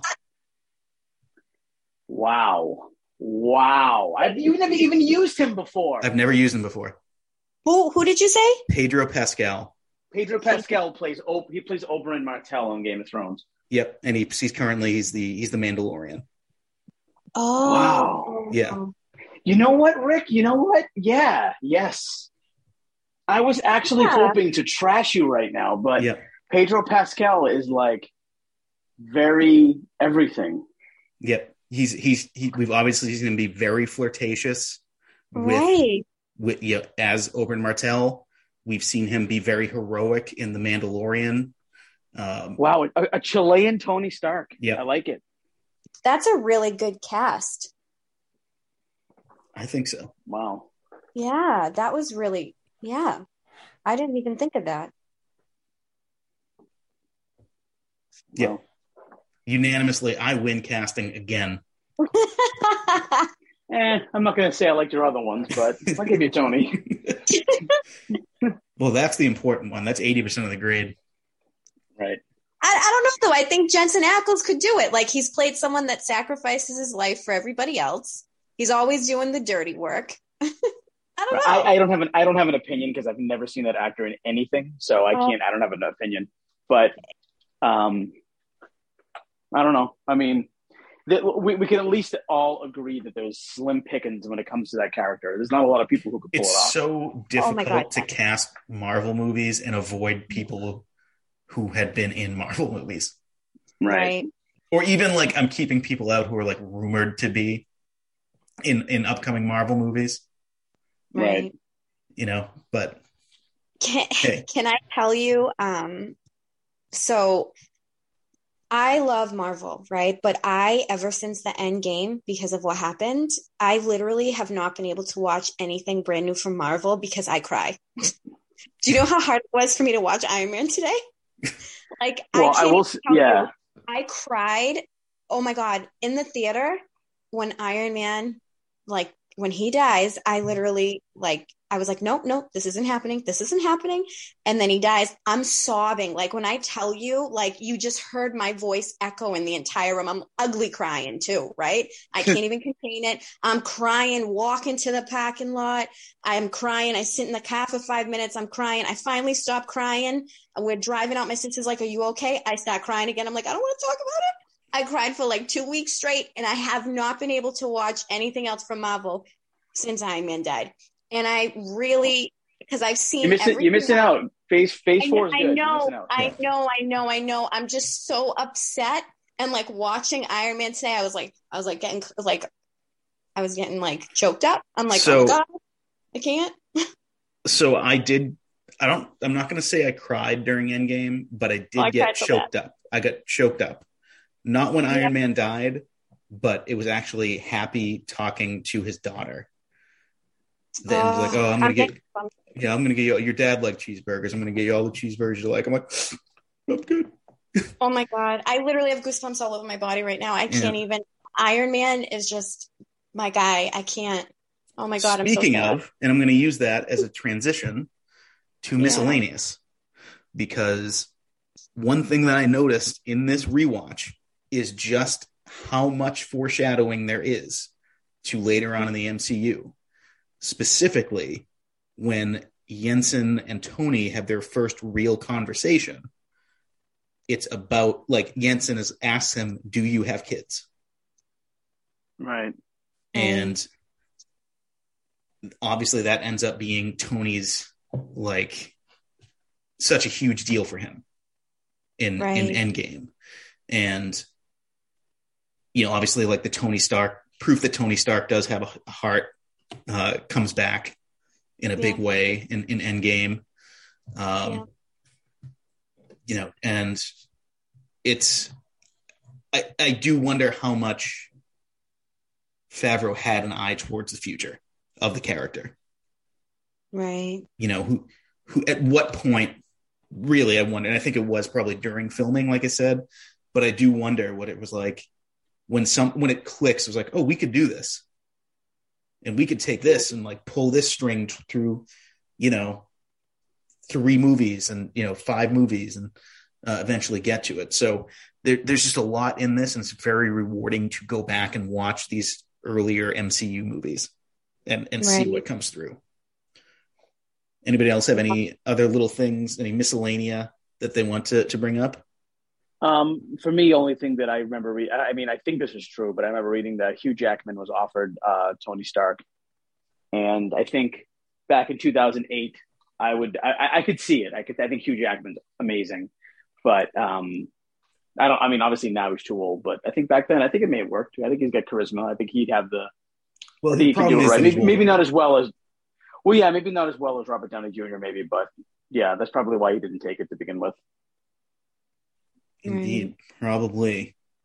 So, uh, Michelle, do you have any other any other little thought? Anything we didn't touch on that you want to talk about for Iron Man? Um, I don't think so. We touched upon a lot. I mean, I loved how like there's little snidbits of like comedy throughout the whole thing. I loved when like his robots when he's like trying to learn how to fly and he, he falls and then he just sprays them with the fire extinguisher. Oh yeah, yeah. I love, I love, I love all that Like stuff. the little like oddities that happen that like aren't really huge, but they're like moments where you laugh. Yeah, I, I loved There's- how they threw those in. I think honestly, I, I would say throughout the entire MCU so far, um, the one, the two things that I love about the MCU so much is the the humor in the Mhm. movies are really really solid, and also the music is excellent. Um, I agree. I, I think that they just do music in a great way too. They just bring it all full circle, something that DC would never do. So Well, I mean, the I mean the the Elfman Batman theme and the John Williams Superman theme might be the greatest. Well, I'm talking about like music scores. that's so, like I'm, t- I'm not talking about You're scores talking so about like popular more- music in the movie. Yeah, like when they put like like the soundtracks in the MCU Sure. are, are really really solid. Yeah, and it like tells a story too, just like the I understand what you mean. Yeah. Yeah. Good soundtracks. All right. Yep. Gia just said that. Uh, she said, "What about o- OG '90s John Stamos for Tony Stark?" Thanos. I mean that I don't know. Uh, it might work. I mean, maybe that would. It might that would've It's quite catapulted his career. possible, actually. Yeah, but he's not Tony Stark, so all he's all he's known for now is still Full House and maybe the Beach Boys. True.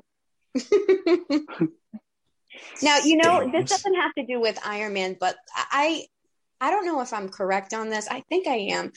But Batman, right? Like in the comics, wasn't he the one who kind of had everyone's kryptonite in case like any of the superheroes went rogue, right? Yes. It- it- yes. So my problem is I don't think that's touched upon in any Batman movie. and I think that's huge, right? Because Batman's also a regular guy. You know, so for him to have all of Yeah. these, you know, Well, things they that they kind of touch on it in Batman versus Superman, but that movie is terrible. So I didn't I didn't Yeah. see that one. you're, you're not missing a single thing. You're fine. Okay. Yeah, I didn't see it either. Um, but but yeah, that, that, that's the thing. Like DC has not been able to effectively put together a universe with that would that where that would even be relevant in a Batman movie.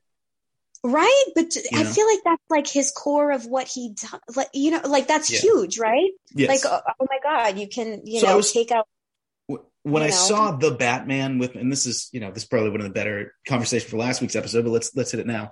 When I saw the Batman with with a few of my friends, I, you know, we were talking about how much we really love the movie, and there's another guy there who is like a Batman fan, and we were talking like basically the greatest story of Batman, right? Is and I'm saying like overarching story for you know 80 years or whatever however long Batman's been around is it's the guy who lost his parents who adopts these kids and makes them Robin to become a father himself. And that's Robin has been in a couple movies, but it was just like a 20 year old man as Robin You're right. That's right. you know so it's there's elements of that character that despite the fact that there's been probably more batman movies than any other superhero at this point Right. even even counting the you know avengers movies we count them as you know captain america movies or iron man movies um probably batman still has them all beat as far as I amount think we talked more. I think we think we talked more about Batman in this episode than the last episode. um, well, ag- again, because it's like Batman's not in that movie a ton, despite the fact of being called Batman Begins. Bruce Wayne's in it a ton. Um, no, but there, there are so many elements of that character Batman that they haven't been able to, Like fully to- capture to- and yes, to, to because either it doesn't translate well to Right. to movies, or it's just like we want to focus on he's this brooding loner Right. and his relationships are so interesting you know his relationship to Su- like the, the dumbest thing they did in that batman versus superman movie is like make them enemies right away you know because it's like the, seeing them as friends and and having them contrast to each other is so interesting um right. but yeah i mean that's that's one of the things that the mcu does so well like in a way i would say that that iron man's best story in the movies is his relationship with captain america Yeah. and you know and and and spider-man eventually Mhm. but none of that's in his actual movies Right. I, I agree. I didn't think about that before about Robin and everything. Yeah, no, you're right. uh, That but sucks. yeah and and i, I think you know it, it's it's just it's interesting how you know what the what they've chosen to focus on be it with batman versus what the mcu chooses to focus on Right. and uh it's it's just like i was saying before it's just like very different philosophies and how they present these characters Right. speaking of batman well we're gonna get to the oscars where a batman movie is gonna come up but derek before we do that what are you eating with this movie Uh, probably just cheeseburgers from a fast food restaurant, right? There you go. Good old fashioned American cheeseburger. Do you know that's, That's- actually that's I all- meant to put that in miscellaneous. Do you know why that scene is in the movie? Um, I'm, I'm I'm assuming because they're trying to make money because that's what the No. MCU does. No. Give me Specifically break. Burger King's in the movie. And yeah, I don't blame you for thinking that because that makes sense. But when Robert Downey Jr. hit rock bottom during his addiction, you know, during his active addiction, the reason he knew he hit rock bottom was that he had a cheeseburger from Burger King in his hand and he couldn't the fact that he couldn't enjoy it because his life was so shitty is the one thing it was the straw that broke the camel's back for him.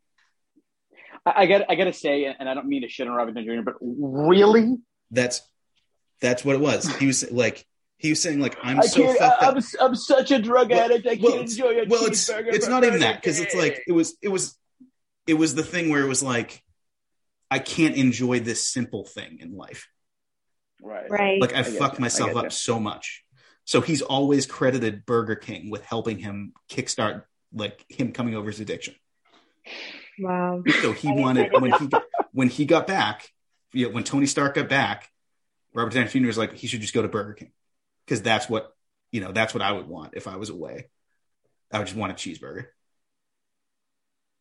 All right. That's so cool that they I- put that in Iron Man.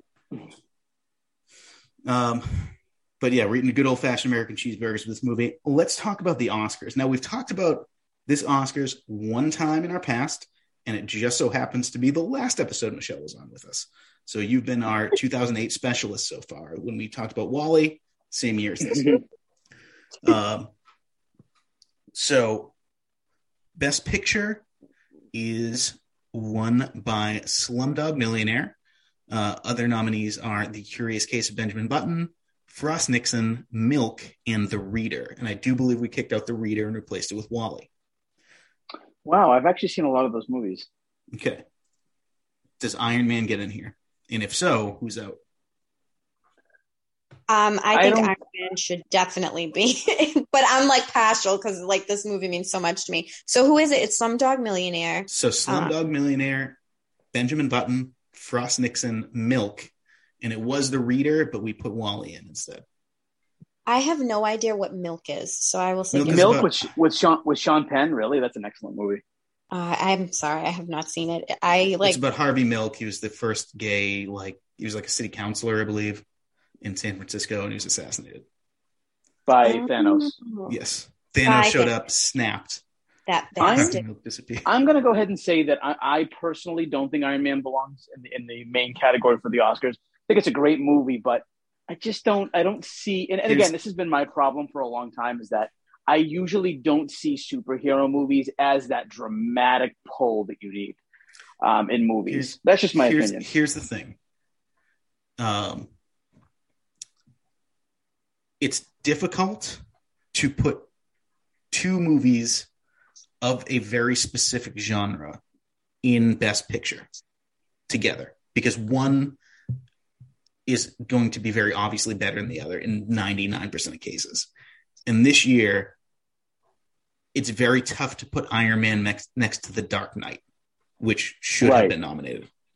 That see, that's my that's my thing. Like the Yeah. Dark Knight, that needs to be there because it's for it's for it's just it's just so everything else that needs to be in there. I don't know. It's hard to. Iron Man is is is great and it's greatly acted and it's everything's great in it, but it doesn't hold the the weight that Batman that Here's the, the the. Dark Knight also- did. Yeah, and and here's the thing: I'd watched Iron Man probably ten times out of ten over some of these other movies.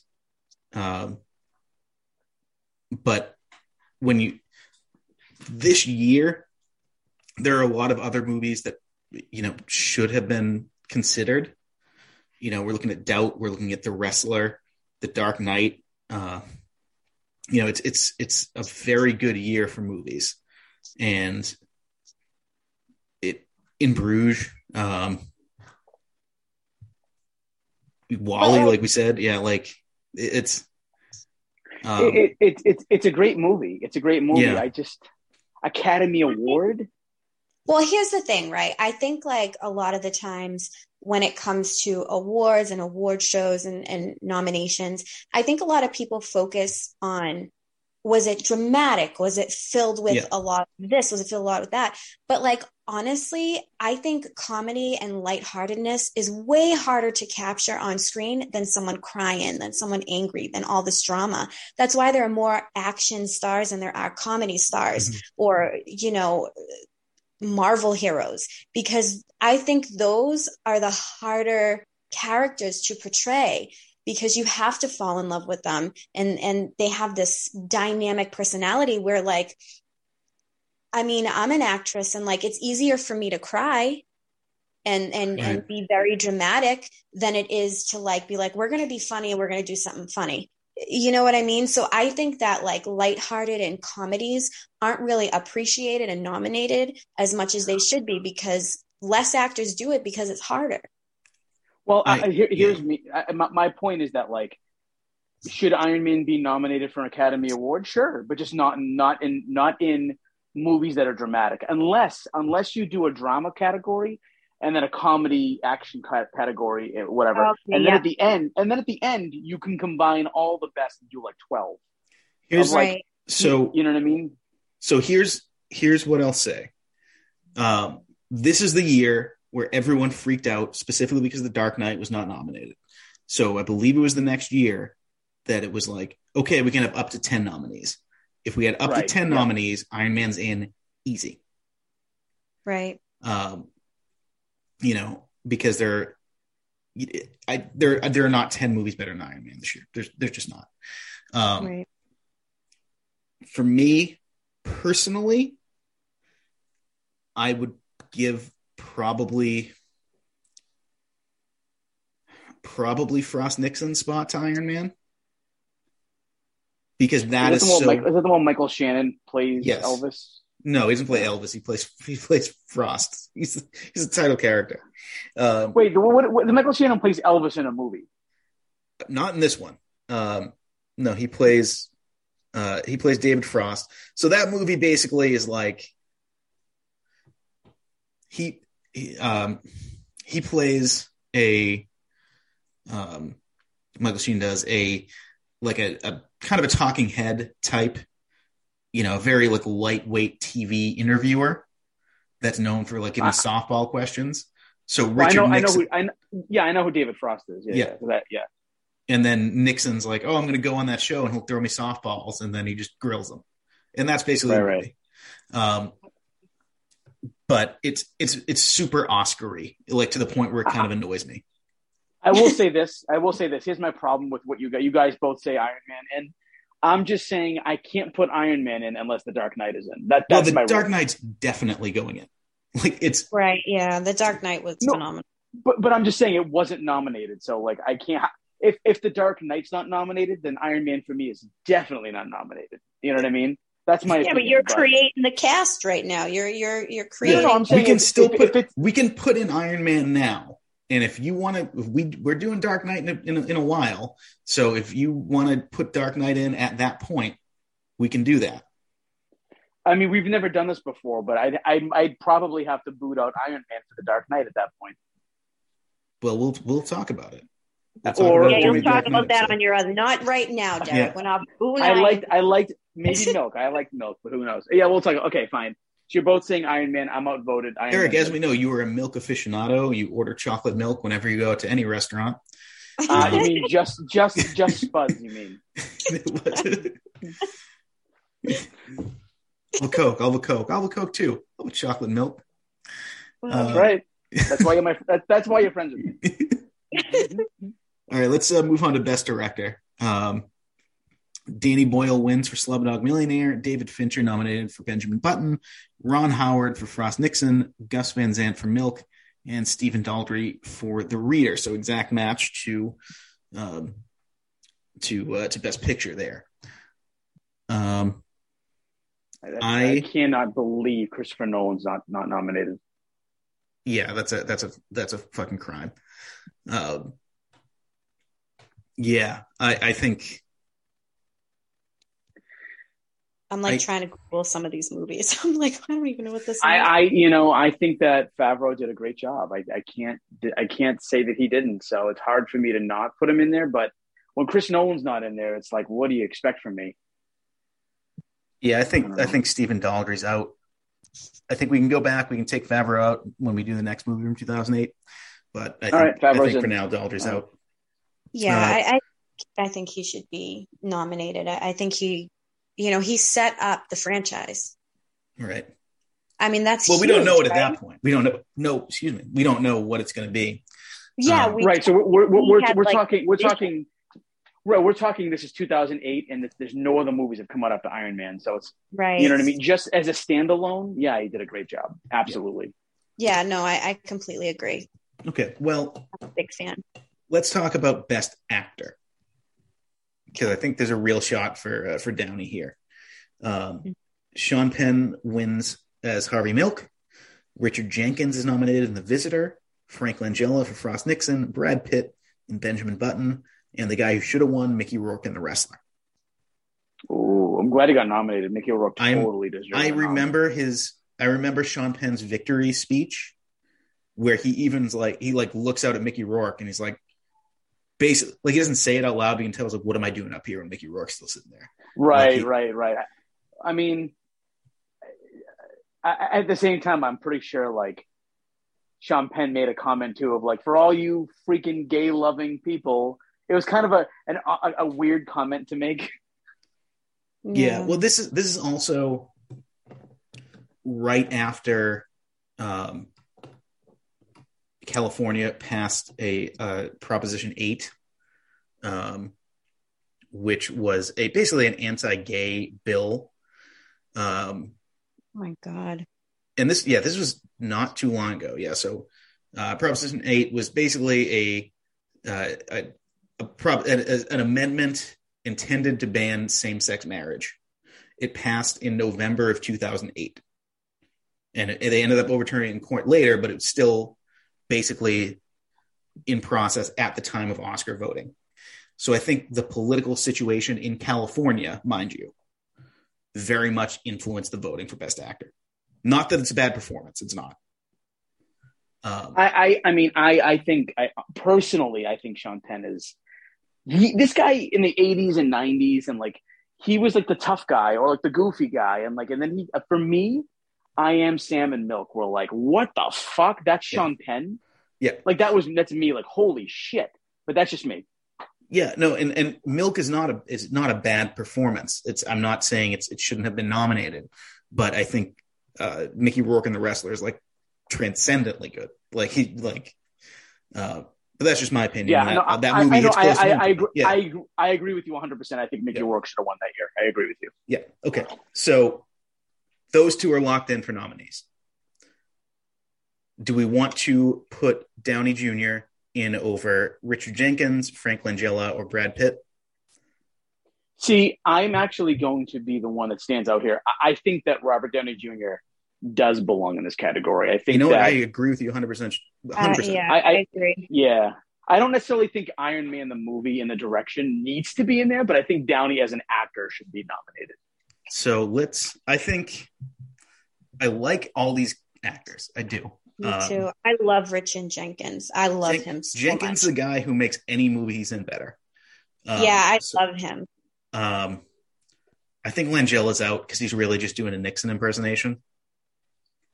Okay, I'm fine with he's that. so big as Nixon. Yeah. Yeah. Um, I've never seen it, but yeah, I'm fine with just if you're just if you're just mimicking a real person. I mean, it can be really really good. I'm sure there's a reason why he was nominated, but let's just get rid of him. I've never seen it, and I'm sure Yeah. you guys haven't either. So yeah, no. Um, anyone? So nobody really, I think, for best actress. Uh, anyone want to consider for best supporting actor? no, I, I I I really love Jeff Bridges, but he doesn't need to be in there. He's been nominated like a thousand times in his life. How about okay? Let's. I I, I do want to go through the uh, the best supporting actor nominees. Uh, so Heath Ledger wins is playing Joker. Yep. Other I nominees are Josh Brolin, who for in Milk, who would later go on to be Thanos. Um, Philip Seymour Hoffman, who probably would have been in a Marvel movie by now if he was still alive. Let's be honest. My God, I I I- I'm still not, I'm literally still not over his death. Yeah, that, that one hurts. His so licorice pizza, my probably my pick to that should have won the Oscar this year. His son is the main character in it, and it's like I didn't realize that at first, but I was like, this kid's amazing. Like I've never seen him in anything before. And I texted Chris. I was like, this. I was like, this kid's so good. And he's like, yeah, Philip Seymour Hoffman's son. I was like, that makes a lot of sense. Um, so uh, Michael Shannon uh, is nominated in Revolutionary Road later would go on to be General Zod in um, in Man of Steel, and of course, uh, I think this guy's name is uh, Robert Downey Jr. Uh, in Tropic Thunder. um, so four out of five are in, or would go on to be, or are in, in this case, massive superhero movies. Wow. and one unfortunately is no longer with us maybe the best of them all two of them are no longer with us actually that's that's sad actually that's a sad category i don't know why i brought that up um but rest in peace philip seymour hoffman and heath ledger Yep. Yeah. Those two are just my God, they were just amazing. Yeah. I, I really loved Yeah. them. Their acting was was impeccable. I, I'm yeah and I, and i Yep. will say doubt uh which female philip seymour hoffman was uh, was nominated for uh phenomenal movie i'll i'll i'll stump for it every time it comes up on the on the cat and the on the show. Um so um those are our oscar picks. Um now we come to the most important part of the show and that is when we put 30 seconds on the clock. And derek you tell us why iron man is the greatest movie of all time. Are you ready You know, I never really say why it's the greatest movie, so I don't even know why we call it that. Or maybe I'm just an asshole and I don't do it right. hey you said it not me uh Yep. No. three two one go Iron Man, 2008. Jon Favreau directed it. Uh, this is a fantastic um, superhero movie. It might have the best performance by a lead actor. Uh, it's just the perfect fit, perfect. It fits like a glove. We talked about it. Robert Downey Jr. is the movie. But besides that, I think the effects are great. Um, the story's really, really good. It, it, it's all cohesive and it starts off the biggest franchise in, in maybe history as far as action goes. So and that is go. time And also, everybody Nope, out that's time. That's time. That's nope, time. nope, asshole, asshole, that's asshole, time asshole. that's time sorry Let me say it. Let me say it. Let me say it. no you can't you can't say it if you say it you'd be a giant asshole Rick's the judge. He's like, uh, he's like, everybody will uh, excuse that statement from the board, from the record, from Yeah, the record. strike did it- not strike it from the record. Asshole. Yep, didn't happen didn't happen. All right, so that has been our episode on Iron Man, uh, our second MCU movie, but the beginning of the MCU. Um, Michelle, I want to thank you so much again for being on the show. Always a pleasure to have you on. Oh, thank you so much. This was a lot of fun. Thank you for having me again. Oh, no problem. Yeah. Anytime. Derek, uh, do you, do you have anything else planned for the greatest album of all time podcast you want to plug? Well, at least we're recorded kind of close together, and I, I did mention the last episode. By the time this episode comes out, the Foo Fighters album that me and G are going to do will already be out. And I want to do a Stevie Wonder album, so it's probably going to happen next. Um, but just stay tuned. Uh, you know, we're we're dropping every two weeks, and we have a lot of fun. And stay tuned for for for for more for more. All right. Well, um, you know, as far as this show goes, coming up, we're going to continue Superhero Month. Next week, we're going back in time a little bit, and we're going Superman from 1978. I have never seen a Superman movie in my life. Can't wait to talk about Wow. that one then. Yeah. Um, and then we close it out with another MCU movie, and that is going to be Captain America, the first Avenger. Nice. Very, very nice. Yep. So that's fun. And then sequel month after that, place your bets. What movies are we doing the sequels to that we've done in the past? So can't wait to talk about those either. Uh, Looking forward to it. very much so. So, as always, I have been your beloved, wonderful co host, Rick Barrasso. And I have been your least favorite co-host, the slime of the sea, the fucking Beelzebub in your dreams, Oh Wreck, boy. the big deck Boski, Smythe, S- S- S- Smythe. Well, keep watching, everyone.